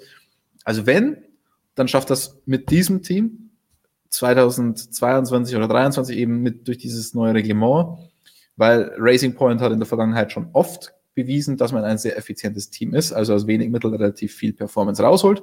Sonst kann ich es mir einfach nicht vorstellen. Also ich glaube, realistisch betrachtet auch nicht, dass Racing Point den Titel dort holt. Das ist nur die einzige Möglichkeit, die ich mir vorstellen könnte, wie Sebastian Vettel jemals noch zu einem WM-Titel kommen könnte. Ah, WM-Titel. Okay. Gut, WM-Titel. Äh, ging es nach Gerhard Berger, würde Sebastian Vettel dann vermutlich 2023 DTM-Champion werden, in einem äh, Diebels Mercedes oder was auch immer. der, hat am Wochenende nämlich erzählt, der Gerhard Berger, bei einer Präsentation, sagt er, ähm, ja, er hätte schon mit Vettel telefoniert letzte Woche äh, hat er so ein bisschen so, ja, ein bisschen lustig gemacht, aber auch so ein bisschen auch die Leute damit angeheizt, so, was, Vettel kommt in die DTM, oh, dann gab es dann nachher noch eine Medienrunde, da haben wir natürlich nochmal nachgefragt, äh, was ist denn da mit Vettel und DTM? Da hat er gesagt, ah, der ist nächstes Jahr so in die Formel 1 angespannt, der hat dann keine Zeit für die DTM. Das war übrigens das äh, Gerücht um Sebastian Vettel fährt DTM. Hiermit ist es dann aufgeklärt. Aber ich habe ihn dieses Jahr am Nürburgring gefragt, ob nicht vielleicht 24 Stunden Nürburgring vielleicht für ihn mal was mhm. wäre. Aston Martin hat ja auch ein GT3-Auto, könnte rein theoretisch dort an den Start gehen. Ähm, er hat das aber so ein bisschen als Altherrenliga abgetan. Und so nach dem Motto, wenn seine Formel 1-Zeit vorbei ist, dann könnte er sich das vorstellen, wenn ich das noch so richtig sinngemäß wiedergebe. Ähm, das würde ich aber ehrlich mal richtig, richtig gerne sehen, weil der Sepp liebt ja die Nordschleife genauso. Das ist ein purer Racer und nirgends ist, ist Rennsport irgendwie authentischer als dort auf dieser Nordschleife beim 24-Stunden-Rennen. Deswegen, das würde ich so gerne sehen, wie der Sepp da einfach mitfährt. Ob der dann den Gesamtsieg mitfährt oder im GT3-Auto und irgendwas anderem, völlig egal. Ich würde den einfach nur gerne mal auf der Nordschleife sehen bei diesem Rennen. Robert Kubitzer ist da schon ein bisschen weiter. Der hat gesagt, auf DTM mit GT3-Autos, der ist ja dieses Jahr DTM gefahren, hat gesagt, auf DTM mit GT3-Autos hat er eigentlich nicht so Bock. Äh, dann lieber Nordschleife oder VLN. Also Robert Kubitzer hat einfach mal angekündigt, dass er auch gerne mal VLN fahren würde, was ich dem Mann übrigens sehr, sehr hoch anrechne. So, Christian, du hast eben schon angesprochen, 2022. Julian Sauerländer hat das auch angesprochen. Meint ihr, Mercedes bleibt 22 genauso stark oder mischt das neue Reglement ordentlich durch? Tja, das brauchen wir wieder unsere Kristallkugel für das Ganze. Ich hole sie mal raus. Hol du mal die Kristallkugel. Ähm, ja, was ist natürlich schwierig vorherzusagen. Du hast eben gesagt, die Top-Teams, die haben die Ressourcen, die haben das Personal, die haben die Ideen, die werden noch weiterhin vorne dabei sein. Ich glaube auch, dass Mercedes jetzt nicht so einen riesen Bock einbauen wird, dass das Auto plötzlich hinterherfährt. Aber was ich halt hoffe, hoffe, ist eher, dass die anderen und sie mehr auf einer Ebene sind, auf einem Niveau. Aber meistens ist es ja bei Regelumbruch eher nicht der Fall, sondern irgendeiner ist mal wieder weiter vorne was uns Hoffnung macht, ist, dass das Reglement prinzipiell ein bisschen enger geschrieben ist, was an sich ja nicht so toll ist, weil wir wollen unterschiedliche Lösungen sehen. Wenn wir schon von der Ingenieursmeisterschaft auch sprechen, ist es, wäre schon toll, die unterschiedlichen Ansätze auch erkennen zu können. Das müssen wir wohl mit dem Reglement 2021 ja, vergessen, denn das Reglement ist sehr restriktiv. Das heißt, wir werden relativ viele sehr ähnliche Lösungen sehen, obwohl es ein komplett neues Reglement ist. Also ich glaube, es wird dadurch nicht ganz so groß von den Unterschieden her, wie du es angesprochen hast, Stefan, bei einem neuen Reglement. Aber, groß, aber leider werden wir halt nicht viele Ingenieur, unterschiedliche Ingenieursansätze sehen. Ob Mercedes dann dominiert, was sagt die? Da müssen wir in die Kristallkugel schauen. Was in seht ihr? Kristallflasche. Ich äh, sehe da drin kein Wasser mit meinem geliebten Pepsi-Sirup. Von daher ist es für mich da wenig attraktiv, was du gerade in der Hand hast. Es hat keine Farbe, es ist nichts, was Robert trinken würde. Richtig, genau. Ist nicht giftig. Kann ich mehr zu sagen. So, dann sage ich mal stellvertretend für uns alle auf die Frage, was sagt ihr zu Road Racing? Alles Wahnsinnige, krasse Typen. Markus kann da noch mehr tolle Geschichten zu erzählen. Der war auch schon auf der Isle of Man bei der TT. Das heißt, da geht's richtig rund. Und Road Racing passt natürlich auch zum Thema Macau, das wir eben hatten, weil der auch hier nochmal die Frage war, warum macht Formel 1 kein FE1? Ach, Elektro? Ja, dafür Elektro. haben wir ja die Formel E schon und wir haben ja einen gewissen Hybridanteil ohnehin schon bei der Formel 1 mit dabei. Das heißt, da warten wir mal lieber ab, ob es wirklich nötig ist, das voll umzustellen und dann da den Streit mit der Formel E zu fahren. Max Power meinte auch, die W-Serie sollte in Macau fahren. Gut. Sie sollen jetzt erstmal schauen, dass wir ein Straßenrennen in der Form überhaupt mal wieder über die Runden bekommen, irgendwo in einer Stadt. Dafür ist das vielleicht mal ein guter Test. So, da Toni für Robert. Darf ich, darf ich ja. noch einen Satz dazu sagen? Mit WC sollten wir Macau fahren. Ich meine, Max Power ist ja wirklich hier sehr engagiert. Das ist ja richtig cool, was der uns für Fragen stellt. Ähm, dann sage ich ja wirklich was noch mit Gehalt dazu. Also, W-Series, die Formel 3 Autos, die die fahren, das sind relativ schwere Formel 3 Autos. Das sind nicht die klassischen Dallara. Ich glaube, es sind von Tattoos, meine ich. Ähm, und mir wurde damals gesagt, als die vier Formel 3 Autos nach Macau gegangen sind und damit ja die, die ähm, F3 EM Autos abgelöst haben, man hatte damals Sorgen gehabt wegen des Gewichts. Ähm, es war nicht die Leistung, die ist natürlich wesentlich höher bei den vier Formel 3 Autos. Man hat damals gesagt, die größte Sorge bei uns in Sachen Sicherheit ist das Gewicht tatsächlich. Ähm, denn es ist ja natürlich ein Stadtkurs, der halt zwar abgesichert ist nach vier Standard, aber es ist trotzdem ein extrem High-Speed-Stadtkurs. Und ich glaube, dass diese Autos der W-Series, dass die diese Debatte zumindest dann wieder sehr auf den Tisch bringen würden in Sachen Sicherheit mit sehr schweren Formelautos ähm, bis zu 280, 290 eben, die gerade darunter zu brettern in Richtung Turn 1 hin. Vielleicht wären die Autos besser geeignet, ob die Lenker besser geeignet wären, sei mal dahingestellt. Hey, hey, hey, muss er natürlich nochmal sagen. Toni, so überspielen. Gibt es schon Infos zum GTE-Feld in der IMSA für 2021 oder ist die Klasse tot wegen dem Ausstieg von Porsche? Christian, die Frage geht an dich vermutlich. das ist die Quittung für deine Aussage eben. Aber wenn ich vielleicht auch was dazu sagen darf. Ist richtig. Porsche äh, hat seinen Ausstieg schon angekündigt. Ähm, die werden auch in einem ganz besonderen Design, ich habe jetzt nur die Pressemitteilung gesehen, irgendwie nochmal in einem coolen Design da am Start gehen. Da ist der Porsche wirklich überragend, was die sich an Liveries da mal aus, äh, äh, ähm, äh, einfallen lassen, tatsächlich nicht ausfallen lassen. Ähm, ja, wir haben am Wochenende dazu, ich bin kein Ilsa-Experte, muss ich dazu sagen, also da will ich nichts Falsches erzählen. Wir haben am Wochenende aber mit Jens Marquardt gesprochen. BMW ist ja auch noch in der IMSA engagiert. Ähm, es kam die Frage auf, ob BMW 2021 möglicherweise noch die IMSA Langstreckenrennen fahren wird, also die Klassiker an Daytona Sebring. Ähm, Jens Marquardt konnte es zu diesem Zeitpunkt zumindest nicht ausschließen. So, was es dann bedeutet für das GTE-Feld, das ja eh schon sehr überschaubar ist in der IMSA, mit Porsche, mit BMW, mit Corvette. Ja, das kann man sich ausmalen. Also äh, eine Serie, die enorm strauchelt und äh, die Probleme der DTM auch ganz gut kennt, tatsächlich mit Herstellerausstiegen. Zukunft offen. Zukunft offen. Das bringt uns doch so ein bisschen zur DTEM, denn da ist am vergangenen Wochenende jede Menge los gewesen in Hockenheim. Jetzt weniger der Meistertitel von René Rast, der auch eine klasse Geschichte ist, dass er nochmal den Titel gewonnen hat, so zum Abschied der DTM-Prototypen-Fahrzeuge, bevor es in die GT3-Richtung nächstes Jahr geht. Aber es wurden auch Autos für die Zukunft noch weiter hinaus gezeigt, Robert. Dazu haben wir auch ein paar Fragen, aber vielleicht kannst mhm. du erst einmal ein bisschen sagen, was da gezeigt wurde und Max Power DTEM schon richtig übernommen. Wann kann man die im TV sehen? Ich glaube, da wird es dann nächstes Jahr auch Informationen geben, wann die Zeitpläne sind. Da steht noch nicht alles fest. Also ich muss erstmal äh, ein bisschen Buchstabensuppe spielen und das E nach hinten setzen, weil diese Rennserie, die ja dann eine Säule der zukünftigen DTM-Plattform werden könnte, ihr seht, ich spreche im Konjunktiv, die heißt DTM Electric. Das heißt, es wäre dann DTME statt DTEM. Das aber nur so als Info. Ähm, geplant ist zum aktuellen Zeitpunkt, Christian hat schon gemutet, sage ich gerade jetzt, ähm, geplant ist ja, dass diese Rennserie, die jetzt am Wochenende in Hockenheim präsentiert wurde, dass die 2023 kommen könnte. Die soll schon 2021 im Rahmenprogramm so ein bisschen weitere Showruns fahren. Das sieht ja durchaus spektakulär aus. Was es überhaupt ist, erkläre ich gleich. Und äh, es wurde in der Pressemitteilung gesagt, dass man ab 2022 diese Rennen, diese Prototypen, sind es ja Silhouettenprototypen, dass man die mit einer gewissen sportlichen Relevanz auch ins Programm einfügen könnte. Ähm, da hat mir jemand gezwitschert, dass es zum Beispiel möglich wäre, dass die Trainingsschnellsten, so wie früher mit dem BMW M1 in der Formel 1, dass die dann noch ein kleines Rennen mit diesen, mit diesen 1200 PS Prototypen fahren. Finde ich eine super coole Idee, statt einfach nur die Kisten rumfahren zu lassen, dass man wirklich die irgendwie so ein bisschen einbaut, äh, just for fun. Äh, wer das nicht weiß, also damals die Trainingsschnellsten der Formel 1, wann war das in den, äh, wann war das, 70er Jahre, Ende der 70er, glaube ich, 80er.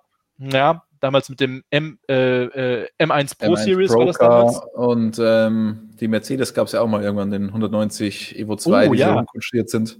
Senna am Steuer, ich erinnere später, mich. Ja. Äh, das finde ich eine coole Idee. Das, da bin ich nicht drauf gekommen. Das ist ein Gerücht, das habe ich gehört. Ich will es nicht verbrieft haben, aber man könnte diese Autos schon vor 2023 irgendwo in einer Art und Weise auf der Strecke sehen. Was ist es? Es ist ein von äh, Scheffler großes Unternehmen, das glaube ich hat jeder schon mal gehört, aufgebauter Prototyp. Dieses Auto wird angetrieben von vier Einzelmotoren, hat zusammen eine Leistung von 1200 PS oder auch 880 kW, wer es so lieber hat. Newtonmeter werden angegeben mit 1280, wenn ich es noch richtig im Kopf habe. Also das sind natürlich Fabelwerte. Der Antrieb ist interessant. Es ist ähm, es sind tatsächlich vier Formel E-Motoren verbaut. Das sind Formel E-Motoren aus der Saison 2015 oder 2016, also aus diesem Zeitraum, ähm, die damals schon in, diese, also in diesen Prototypen eingebaut wurden. Der ist gar nicht so ganz, ganz neu. Das gab es schon mal 2018. Wer Daniel Abt auf YouTube folgt, hat das mit Sicherheit schon mal gesehen, denn der ist dieses Auto mit 1200 PS und diesen vier Formel E-Motoren äh, wirklich rauf und runter gefahren, hat da viele sehr coole Videos zu gemacht. Das Ding wurde millionenfach angeklickt, großes Interesse. Und äh, man muss erstmal ganz grundsätzlich sagen, also Rennautos mit 1200 PS, und das war ein aufgebautes Rennauto, fand ich beeindruckend. Ähm, das war jetzt natürlich nur ein Demo-Car, was da in Hockenheim gefahren ist. Da saßen unter anderem der Striezel Stuck am Steuer, Daniel Abt, Sophia Flörsch oder auch Timo Scheider, die so ein bisschen Demo-Runs damit gefahren sind. Ähm, das ist natürlich noch kein fertig entwickeltes Rennauto gewesen. Das ist ein, ein Prototyp, der wurde innerhalb von circa drei Monaten zusammengebaut. War natürlich noch ein bisschen schwer auf der Achse. Logo, äh, Elektroauto, Gewicht, wissen wir alle, ist ein großes Thema. Dieses Auto soll noch einige, einige Kilo abspecken, dass man wirklich sagt, das ist ein richtiges reinrassiges Rennauto mit dem du dann potenziell ab 2023 ähm, Sprintrennen machen kannst. 30 bis 45 Minuten, möglicherweise mit einem Batteriewechsel. Also man ist da sehr, sehr fortschrittlich zumindest unterwegs, hat da viele Ideen. Das Aber so, Batteriewechsel will ich sehen. Also das will ich technisch mal sehen, wie so ein Batteriewechsel Boah, du, stattfinden absolut. soll. Äh, es gab schon im November 2019 von der ITR, also von der DTM-Dachorganisation, dieses Konzept mit Roboter-Boxenstops. Damals hat man so ein bisschen drüber gelacht, wo man sagte, wir können die, die Batteriezelle wechseln. Ähm, ja, es ist natürlich sehr futuristisch man muss es schauen. Am Ende des Tages machbar ist vieles. Wer es bezahlt, ist eine andere Frage. Sicherheit sind Themen. Ich glaube, soweit sind wir noch nicht. Man musste aber, glaube ich, jetzt einfach mal was vorstellen, wo man sagte, ja, das ist eine Möglichkeit, diese äh, automatisierten Boxenstops. Spannend klingt es zumindest, sage ich mal so. Vielleicht passend zur DTM noch von Tommy Eisman 88 für dich. Hi Robert und meine Freunde. Hoffe, euch geht es gut. Welche Fahrzeuge sehen wir in der DTM 2021? Audi, BMW, Porsche, Mercedes? Alle natürlich ohne Elektroantrieb. Ja, das wäre, achso, ja, welche Fahrzeuge? Grundsätzlich erstmal natürlich GT3-Fahrzeuge, also die, die wir auch schon aus dem ADAC GT Masters oder aus der GT World Challenge oder eben auch von der Nordschleife aus der NLS, ehemals VLN, kennen. Ähm, da wird sich mehr oder weniger gar nichts ändern. Also das sind nicht irgendwelche Super Pro-Cars äh, in dieser DTM GT Pro. Es sind tatsächlich GT3-Autos nach dem äh, FIA-Reglement von 2006. Sie sind ungefähr so schnell, wie ich hier gerade meine Internetverbindung habe, die eigentlich viel, viel schneller sein sollte. Also es sind Autos, die für den Kundensport einst kreiert worden sind ähm, und sich auch verkaufen wie geschnitten Brot. Wer dabei ist, ja, da müssen wir alle Gerhard Berger fragen. Das haben wir natürlich gemacht. Der sagt erstmal, ähm, ja, sag ich noch nicht. Die Einschreibung hat gerade erst begonnen. Er will dann jetzt erstmal schauen, äh, wer sich denn so alles einschreibt. Also laut unseren Informationen, das könnt ihr auch auf motorsportmagazin.com nachlesen, soll Gerhard Berger in Gesprächen mit Herstellern gesagt haben, dass sie schon Audi, BMW, ähm, Mercedes, äh, McLaren und Ferrari, BMW bitte rausnehmen, sorry, dass diese schon committed haben sollen, ähm, dass Autos dieser Marken auf dem, auf dem Grid sein werden. Also zuletzt sagte er, ähm, sein Traum irgendwie 40, 40 Teams wär, wären interessiert und wenn ein Drittel davon, also so ungefähr 13, 14 Teams, wenn die tatsächlich das leisten können, diese, ja, eine gute Million pro Auto aufzubringen, dann wäre er schon zufrieden. Also sagen wir mal, Starterfeld mit 13, 14, 15 Teams. Damit wäre er zufrieden von den Herstellern. Er persönlich gibt keine Namen raus. Ähm, wir hoffen auf eine große Markenvielfalt. Das ist ja auch die große Hoffnung der DTM. Konkrete Namen gibt es faktisch noch nicht. Interessiert ist jeder. Warum? jeder Hersteller möchte seine Kundenautos natürlich gerne verkaufen auf jeder Plattform. Ja, die können auch gerne bei mir hinten im Garten fahren. Äh, könnte ich auch kaufen. Von daher, da gehen wir mal nicht zu so viel drauf, wer da interessiert ist oder nicht. So, interessiert auf jeden Fall sind Nico Rosberg und Lewis Hamilton an der Extreme E. Nordcup 12 sagt nämlich, beide in der Extreme E. Ein neuer Irrsinn. Robert, du hast das hier eh schon mal kurz angesprochen, die Rennserie. Ja, super. Nächste neue Rennserie, Extreme E. Das ist das nächste, neueste und jüngste Projekt von Alejandro Agag, dem Gründer der Formel E. Äh, der macht das Ganze jetzt nicht mehr in Städten, sondern an den legendsten Orten der Welt. Und äh, man kann davon halten, was man möchte. Das, darum soll es hier nicht gehen in der Frage, sondern ja, Nummer 6 und Nummer 44, also Lewis Hamilton und Nico Rosberg, umgedreht einmal, Nummer 6 Rosberg, werden da eigene Teams tatsächlich einsetzen. Die werden allerdings nicht selber fahren. Also da wird nicht das große Duell Rosberg gegen Hamilton nochmal äh, in der Sahara-Wüste und am Regenwald Amazonas nochmal neu aufblühen. Nein, Wobei ich mir wünsche tatsächlich, dass die beiden auch mal selber ins Auto steigen. Also wenn sie schon Teams reinmachen, dann sollten sie auch mal kurz in der Lage sein. Ich meine, Herr Hamilton jettet durch die, durch die Welt ständig rum, ob der jetzt mal auf die Bahamas fliegt oder mal kurz irgendwo, äh, ja, die fahren übrigens auch in Saudi-Arabien in der Wüste. Wo wir wieder beim Anfangsthema werden. Ja, der, der Kreis schließt sich irgendwann in Saudi-Arabien. Äh, ich fände das cool natürlich, wenn die fahren würden. Aber da muss man auch einfach mal sagen, ähm, Irrsinn, weiß ich nicht müssen wir uns anschauen. Erstes Rennen wird es im März 2021 geben, ist ja um sechs Wochen nach hinten verlegt worden, auch wegen der Reiserestriktionen, die im Moment noch herrschen, ist okay. Äh, man ist aber auf Kurs. Das Fahrerlager ist übrigens auf dem Schiff, also man ist wirklich auf Kurs. Das passt ganz gut auf einem stillgelegten äh, äh, ähm, Containerschiff.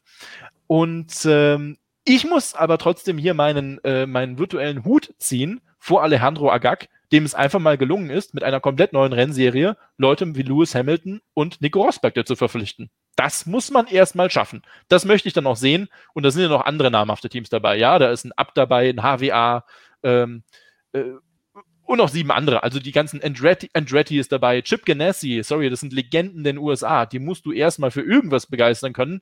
Und die alle unter einen Hut zu bekommen, sage ich immer nur, unglaublich, äh, äh Alejandro Agag, der E-Bernie dieser Zeit in meinen Augen. Ja.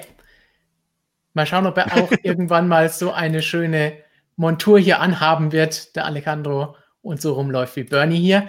Ähm, Gibt es schon TV-Daten für das Ganze? Ähm, nein, also in Deutschland. Das reicht schon als Antwort. Wir nein, haben noch in, viele Fragen. Wir sind ja, schon in, in der Verlängerung. In Europa Discovery. Das wäre tatsächlich dann Eurosport. Dann müssen wir mal schauen, ob das auch wirklich zustande kommt. In Österreich, ORF, hat sich, glaube ich, die Rechte daran gesichert. Also ganz schlecht ist es nicht. Ja, das ist, klingt auf jeden Fall so, als ob das auch einige von euch, ich habe hier schon gesehen, ORF im, im Chat, die das dann sehen können. Mhm. So, jetzt nur die, die üblichen Daumen rauf oder runter. Wir haben viele Rennserien. Was sagt ihr zur Superformula? Ja, finde ich ganz gut. So in dem Bereich. Ich finde es in der Reputation ein bisschen überbewertet, ja. muss ich sagen. Aber ich kenne mich auch nicht so gut aus mit wir verfolgen es jetzt nicht so extrem, aber ich glaube, das war vor 20, 25 Jahren mehr, wo das für Formel 1 auch wirklich wichtig war, als jetzt aktuell. Auch Boah, wenn wir damit vielleicht doch. ja Gasly ungut tun, Unrecht tun. Und Van Dorn. Und Stoffel. und den zukünftigen Weltmeister, wie wir wissen. und Lugi Auer, genau, ja. Aber auch André Lotterer.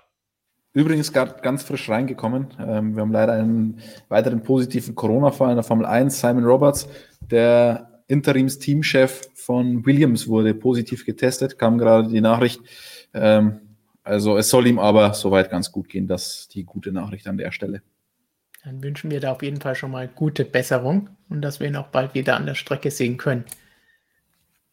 Dakarin, was sagen wir dazu? Ja, Max Power eskaliert ja komplett hier. Chat, was ist denn da los, Junge? Also Dakar, die Bilder und so weiter ist immer super, aber das zwei Wochen lang zu verfolgen, ist eine schwierige Sache für mich. Ihr also, enthaltet ich, euch einer Stimmabgabe. Ja, ich habe vorhin gesagt, ähm, Bathurst ist halt ziemlich geil, weil man wieder hungrig ist auf alles und so weiter. Eigentlich ist es in der Zeit gar nichts, aber Dakar geilt mich überhaupt nicht an. Also das äh, muss ich mal so deutlich sagen. Ich, ich verstehe das einfach nicht, wie man da irgendwo in der Wüste rumfahren kann. Ähm, ich weiß gar nicht, wo die da genau hinfahren müssen und so. Nee, das, das ist nicht das meine. Das ist was für Michael und Pablo.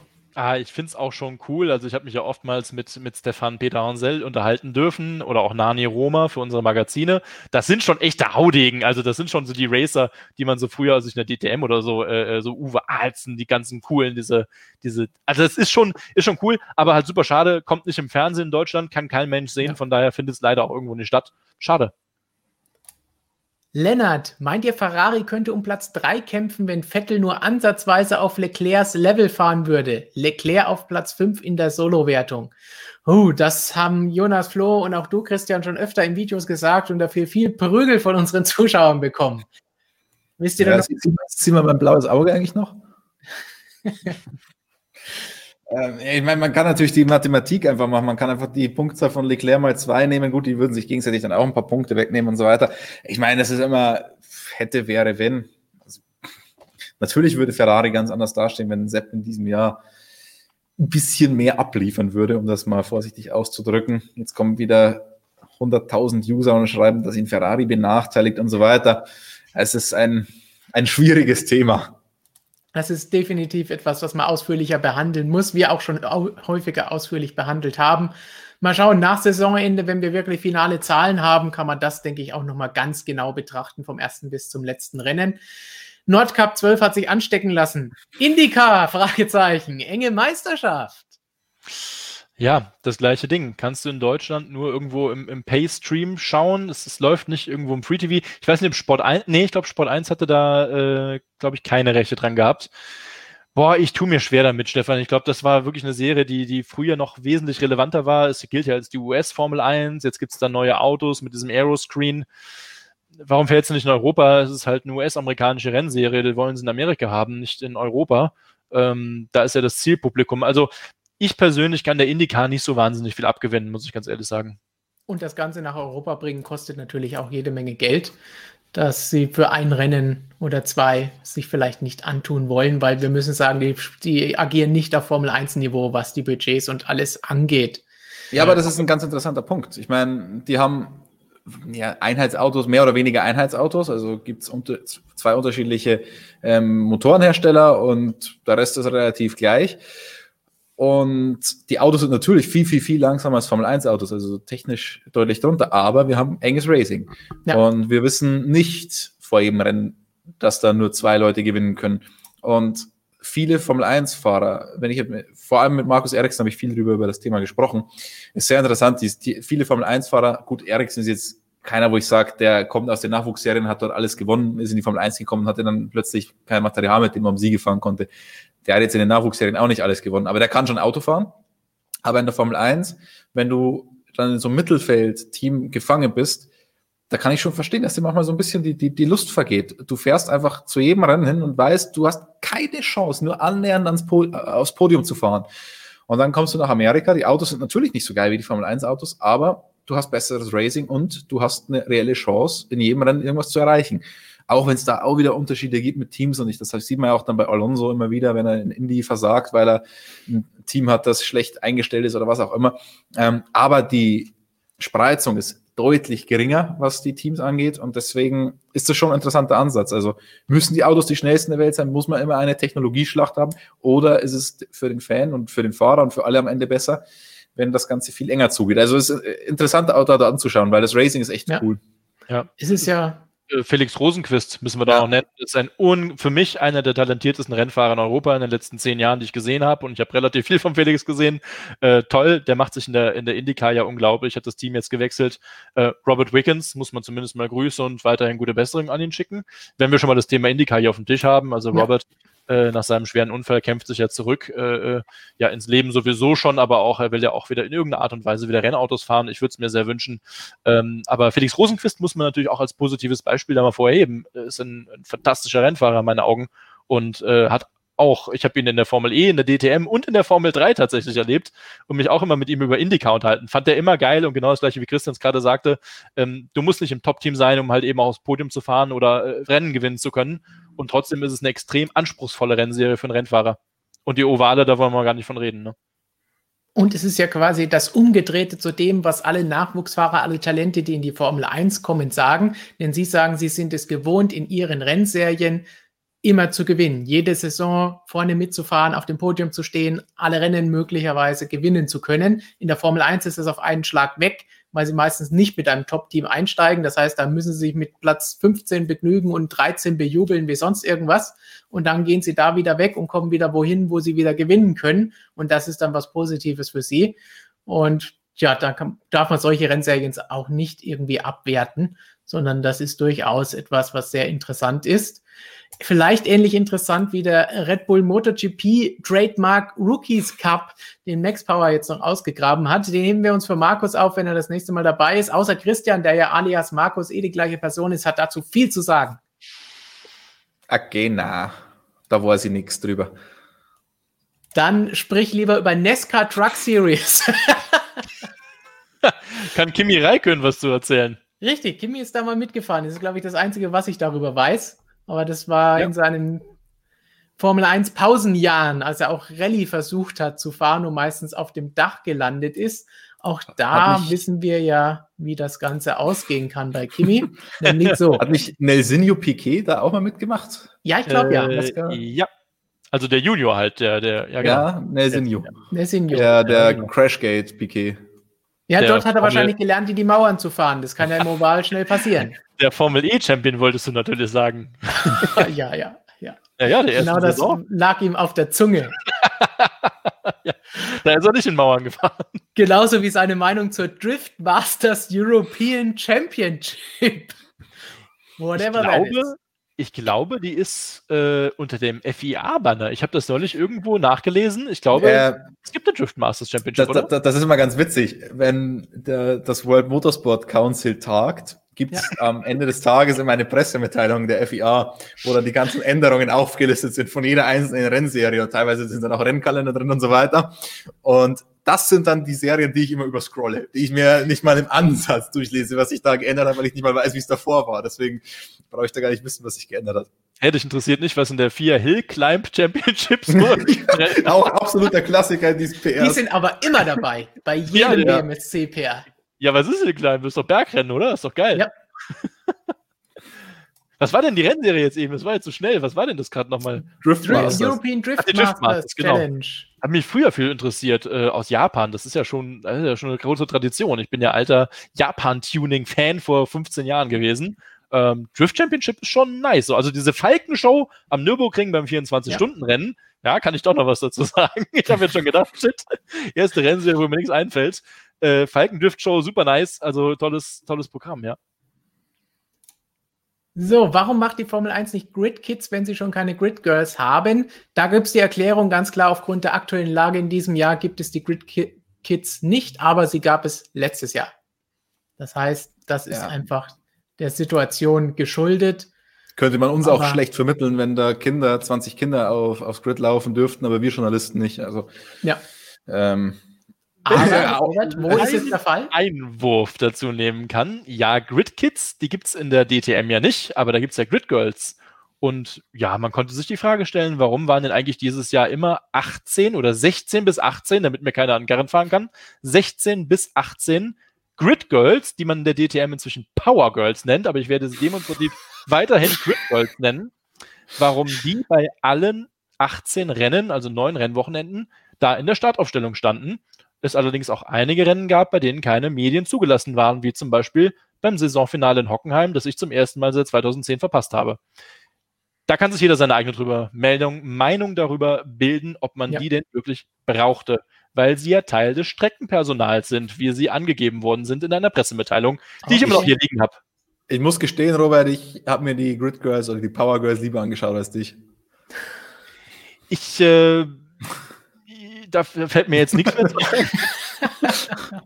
aber schön, dass du ja, meine deutliche Meinung unterminierst. Nein, aber, aber, klar, das ist ja genau der Punkt, wo ich auch gesagt habe. Wie, wie willst du es vermitteln, wenn, wenn dann auf einmal 20 Kinder rumlaufen? Ich, so gerne ich die Kinder bei der Formel 1 sehe und das ist ja auch der, der Nachwuchs, den wir brauchen und alles, aber in dem Fall sind sie nicht so wichtig. Also, wenn ich Personal so stark beschränken muss, wäre es wichtiger, dass wir da ins Fahrerlager und ins Grid oder wo auch immer hin dürfen, als dass da so eine, so eine kleine Spaßveranstaltung da ist. Also. Gilt auch für die Grid Girls natürlich. Nee, genau. Kids, da noch mehr als bei den Kids, weil die Kids haben ja selber noch ja. etwas mehr davon, glaube ich. Ja, ist natürlich die Frage, wie viel Geld bringen wir Journalisten ein, wenn wir uns da in die Startausstellung bringen würden und was bringen diese Mädels Robert halt als Gridboy. Das, das, das wäre aber cool gewesen, wenn die DTM gesagt hätte, wenn, wenn du dich da beschwerst, so, Robert, weißt du was? Wir geben dir so ein Outfit und so ein Schild, dann darfst du dich da hinstellen. Also es war ja schon Designerware, die da getragen worden ist. Es ist ja nicht mehr die alten Postmädels gewesen, es ist ja irgendein neuer Sponsor. Der Name fällt mir gerade leider überhaupt nicht ein. Äh, von daher. Da auch nicht unser Sponsor Thema. ist, ist das völlig in Ordnung. Deswegen sage ich ja, das ist mir leider entfallen. Schade. Naja, nächstes Thema. Alte Outfit war besser. Sollte die Avos zurückkommen, haben wir, glaube ich, in einem anderen Stream schon mal beantwortet, äh, dann müsste man die halbe Autobahn sperren. Aber in deutschen Großstädten macht man das doch keine für Motorsportveranstaltungen, oder? Ja, klar, da macht man alles für Motorsportveranstaltungen. So, zwei Fragen machen wir noch. Was sagt ihr zum Erzberg-Rodeo? Ah, du, äh, guck auf motorsportmagazin.com vorbei. Wir hatten in der Vergangenheit ja. tolle Videos und auch viele Bildergalerien zum Erzberg-Rodeo. Also es ist eine coole Breitensport-Rennserie, äh, wo wirklich alte BMW 318 Ti gegen, ähm, was weiß ich, Dreier Golf, leergeräumt, 1996er Baujahr und in Rot und von der alten Oma gefahren, äh, da die Wiesen rauf und runter gefahren sind. Fand ich, also, fand ich gut. Ist das nicht diese Schlammschlacht mit Motorrädern, dachte ich?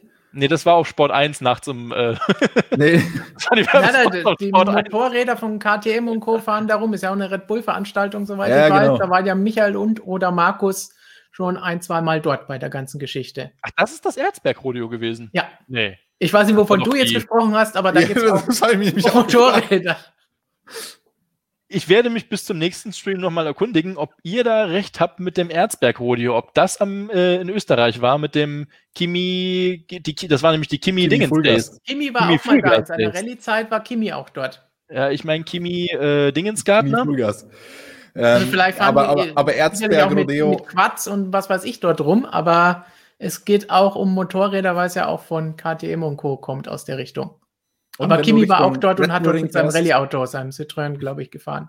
Okay. Wenn du Richtung Red Bull Ring fährst, siehst du sogar das Schildchen. Äh, okay, dann, dann habt ihr recht. Dann seid ihr die Experten fürs Erzberg-Rodeo und werdet ab sofort alle Fragen dazu beantworten. Du machst die Drift-Sachen. Ich kümmere mich noch um die Drift-Championship, ja. Und zum Abschluss, Nordcup 12. Warum nicht gleich ohne Fahrer fahren? Dann könnten Sie diese Millionen auch noch sparen. Robo F1, 18 Strecken und für neue Teams werben. Kosten, Fragezeichen, Ausrufezeichen, Fragezeichen.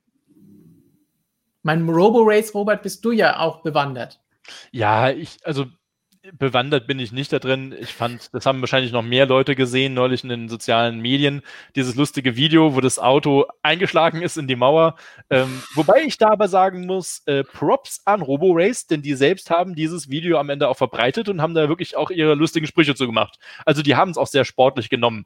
Und ja. äh, auch ein Lukas Di Grassi, der ja mal da rein involviert äh, war und noch ist, aber ich glaube, er ist nicht mehr der Chef von dem Ding. Er ist, glaube ich, noch Shareholder oder so. Ich bin nicht ganz sicher. Müs müsste den Lukas, äh, nächste Woche können wir ihn sprechen, fragen wir nach. Ähm, ja, Robo Race. Äh, ich habe zum ersten, ich habe die Autos schon live gesehen. Also ich äh, bei den Formel E Rennen sind ja standen sie ja gelegentlich mal rum und ähm, die Nikki Shields, die Reporterin, die ist mal ein Rennen dagegen gefahren äh, war, glaube ich, relativ knapp. Das ist auch gar keine schlechte, die Niki Shields. Sie kann ein bisschen Auto fahren. Wer sie kennt, die Formel E-Reporterin aus, aus äh, England. Um, ja, ja, für eine Straßenfahrt ist das schon, ist es in Ordnung auf jeden Fall. Ähm, ja, muss man schauen. Ist, ist, ich glaube, das Ding heißt auch Season Beta, also mehr als Beta ist es wahrscheinlich auch noch nicht. Und dabei wollen wir uns auch erstmal belassen. Richtig, ein, fast ein perfektes Schlusswort, denn wer nach zwei Stunden und 17 Minuten immer noch hier mit dabei ist in unserem Stream, der gehört definitiv zu unserem MSM Superfans. Und da sagen wir ganz klar, danke, dass ihr dabei seid, dass ihr zuschaut, dass ihr Fragen stellt, dass ihr vielleicht Kanalmitglied seid, dass ihr unser Magazin, das so toll riecht, abonniert habt. Wenn ihr irgendetwas davon noch nicht habt oder machen wollt, die Links findet ihr alle unter dem Like-Button in der Beschreibung bei dem Fall gleich mal auf den Like-Button draufklicken. Hört sich zwar wie eine Floskel an, aber das hilft tatsächlich. Tja, und dann würde ich sagen, am Wochenende geht's weiter. Großer Preis der Türkei. Türkei in Istanbul. Die Formel 1 ist zurück nach neun Jahren. Christian freut sich schon. Und wir haben Endlich viele Rennen in der Heimat. Viele Artikel, alles mit dabei in deiner Heimat in der Türkei. Und dann würde ich jetzt erstmal sagen, bye bye, liebe E-Freunde. Keine Lust, Moich E sondern MSM-Freunde. Und tja, gefolgt von einem Idieu von Robert vielleicht. Äh, ja, ich möchte noch ganz kurz das äh, WEC-Finale in Bahrain äh, ansprechen. Das ist das letzte Rennen der LMP1-Ära. Da haben wir natürlich auch eine Coverage zu auf motorsportmagazin.com. Wenn ihr schon reinschaut, schaut auch mal bei uns auf die DTM-Seite DTM Electric. Haben wir wirklich viele Interviews gehabt mit Timo Scheider, mit Sophia Flörsch, Technikhintergründe. Da kommt auch noch einiges mehr. Könnt ihr gespannt sein. Das wird echt noch spannend. Und in dem Sinne einfach einen äh, schönen Abend. Bleibt gesunder und haltet die Ohren steif. Und die letzten Wort-E gehören natürlich Christian. Ja, ich sehe gerade im Chat wird heiß über die Formula Student diskutiert, ähm, über das Verbrenner aus, das dieses Jahr bei der Formula Student Germany kommen sollte. Ähm, ich weiß nicht, ob es bei den anderen Formula Student Rennserien auch so ist, aber ich glaube, es gibt noch ein paar mit Verbrenner. Also ich glaube, es war jetzt erstmal nur eine Entscheidung für Deutschland. Deswegen sind wir guter Dinge, dass wir auch in Zukunft noch Verbrenner Formula Student Fahrzeuge sehen werden. Und vorhin gab es die Frage, wo du dich engagiert hast in der, Form, in der Formula Student. Das müssen wir zum Abschluss natürlich noch aufklären. Oder verraten wir es beim nächsten Stream, dann schauen die Leute wieder zu. Nein, jetzt sind die Leute so lange dran geblieben ähm, beim Dynamics-Team der OTH Regensburg. Habe ich Querlenker gemacht. Im ersten Semester richtig, richtig schlechte Teile aus Stahl noch. Richtig schlechte Teile. Nicht Formel 1 tauglich, aber das ist auch Rennsport, wie wir ihn lieben. Und davon bekommt ihr in unserer App und auf unserer Webseite noch mehr. Und ich würde sagen, wir hören uns dann nächste Woche. Und Christian seht ihr dann schon morgen mit dem ersten Vlog zum Türkei Grand Prix. Ciao.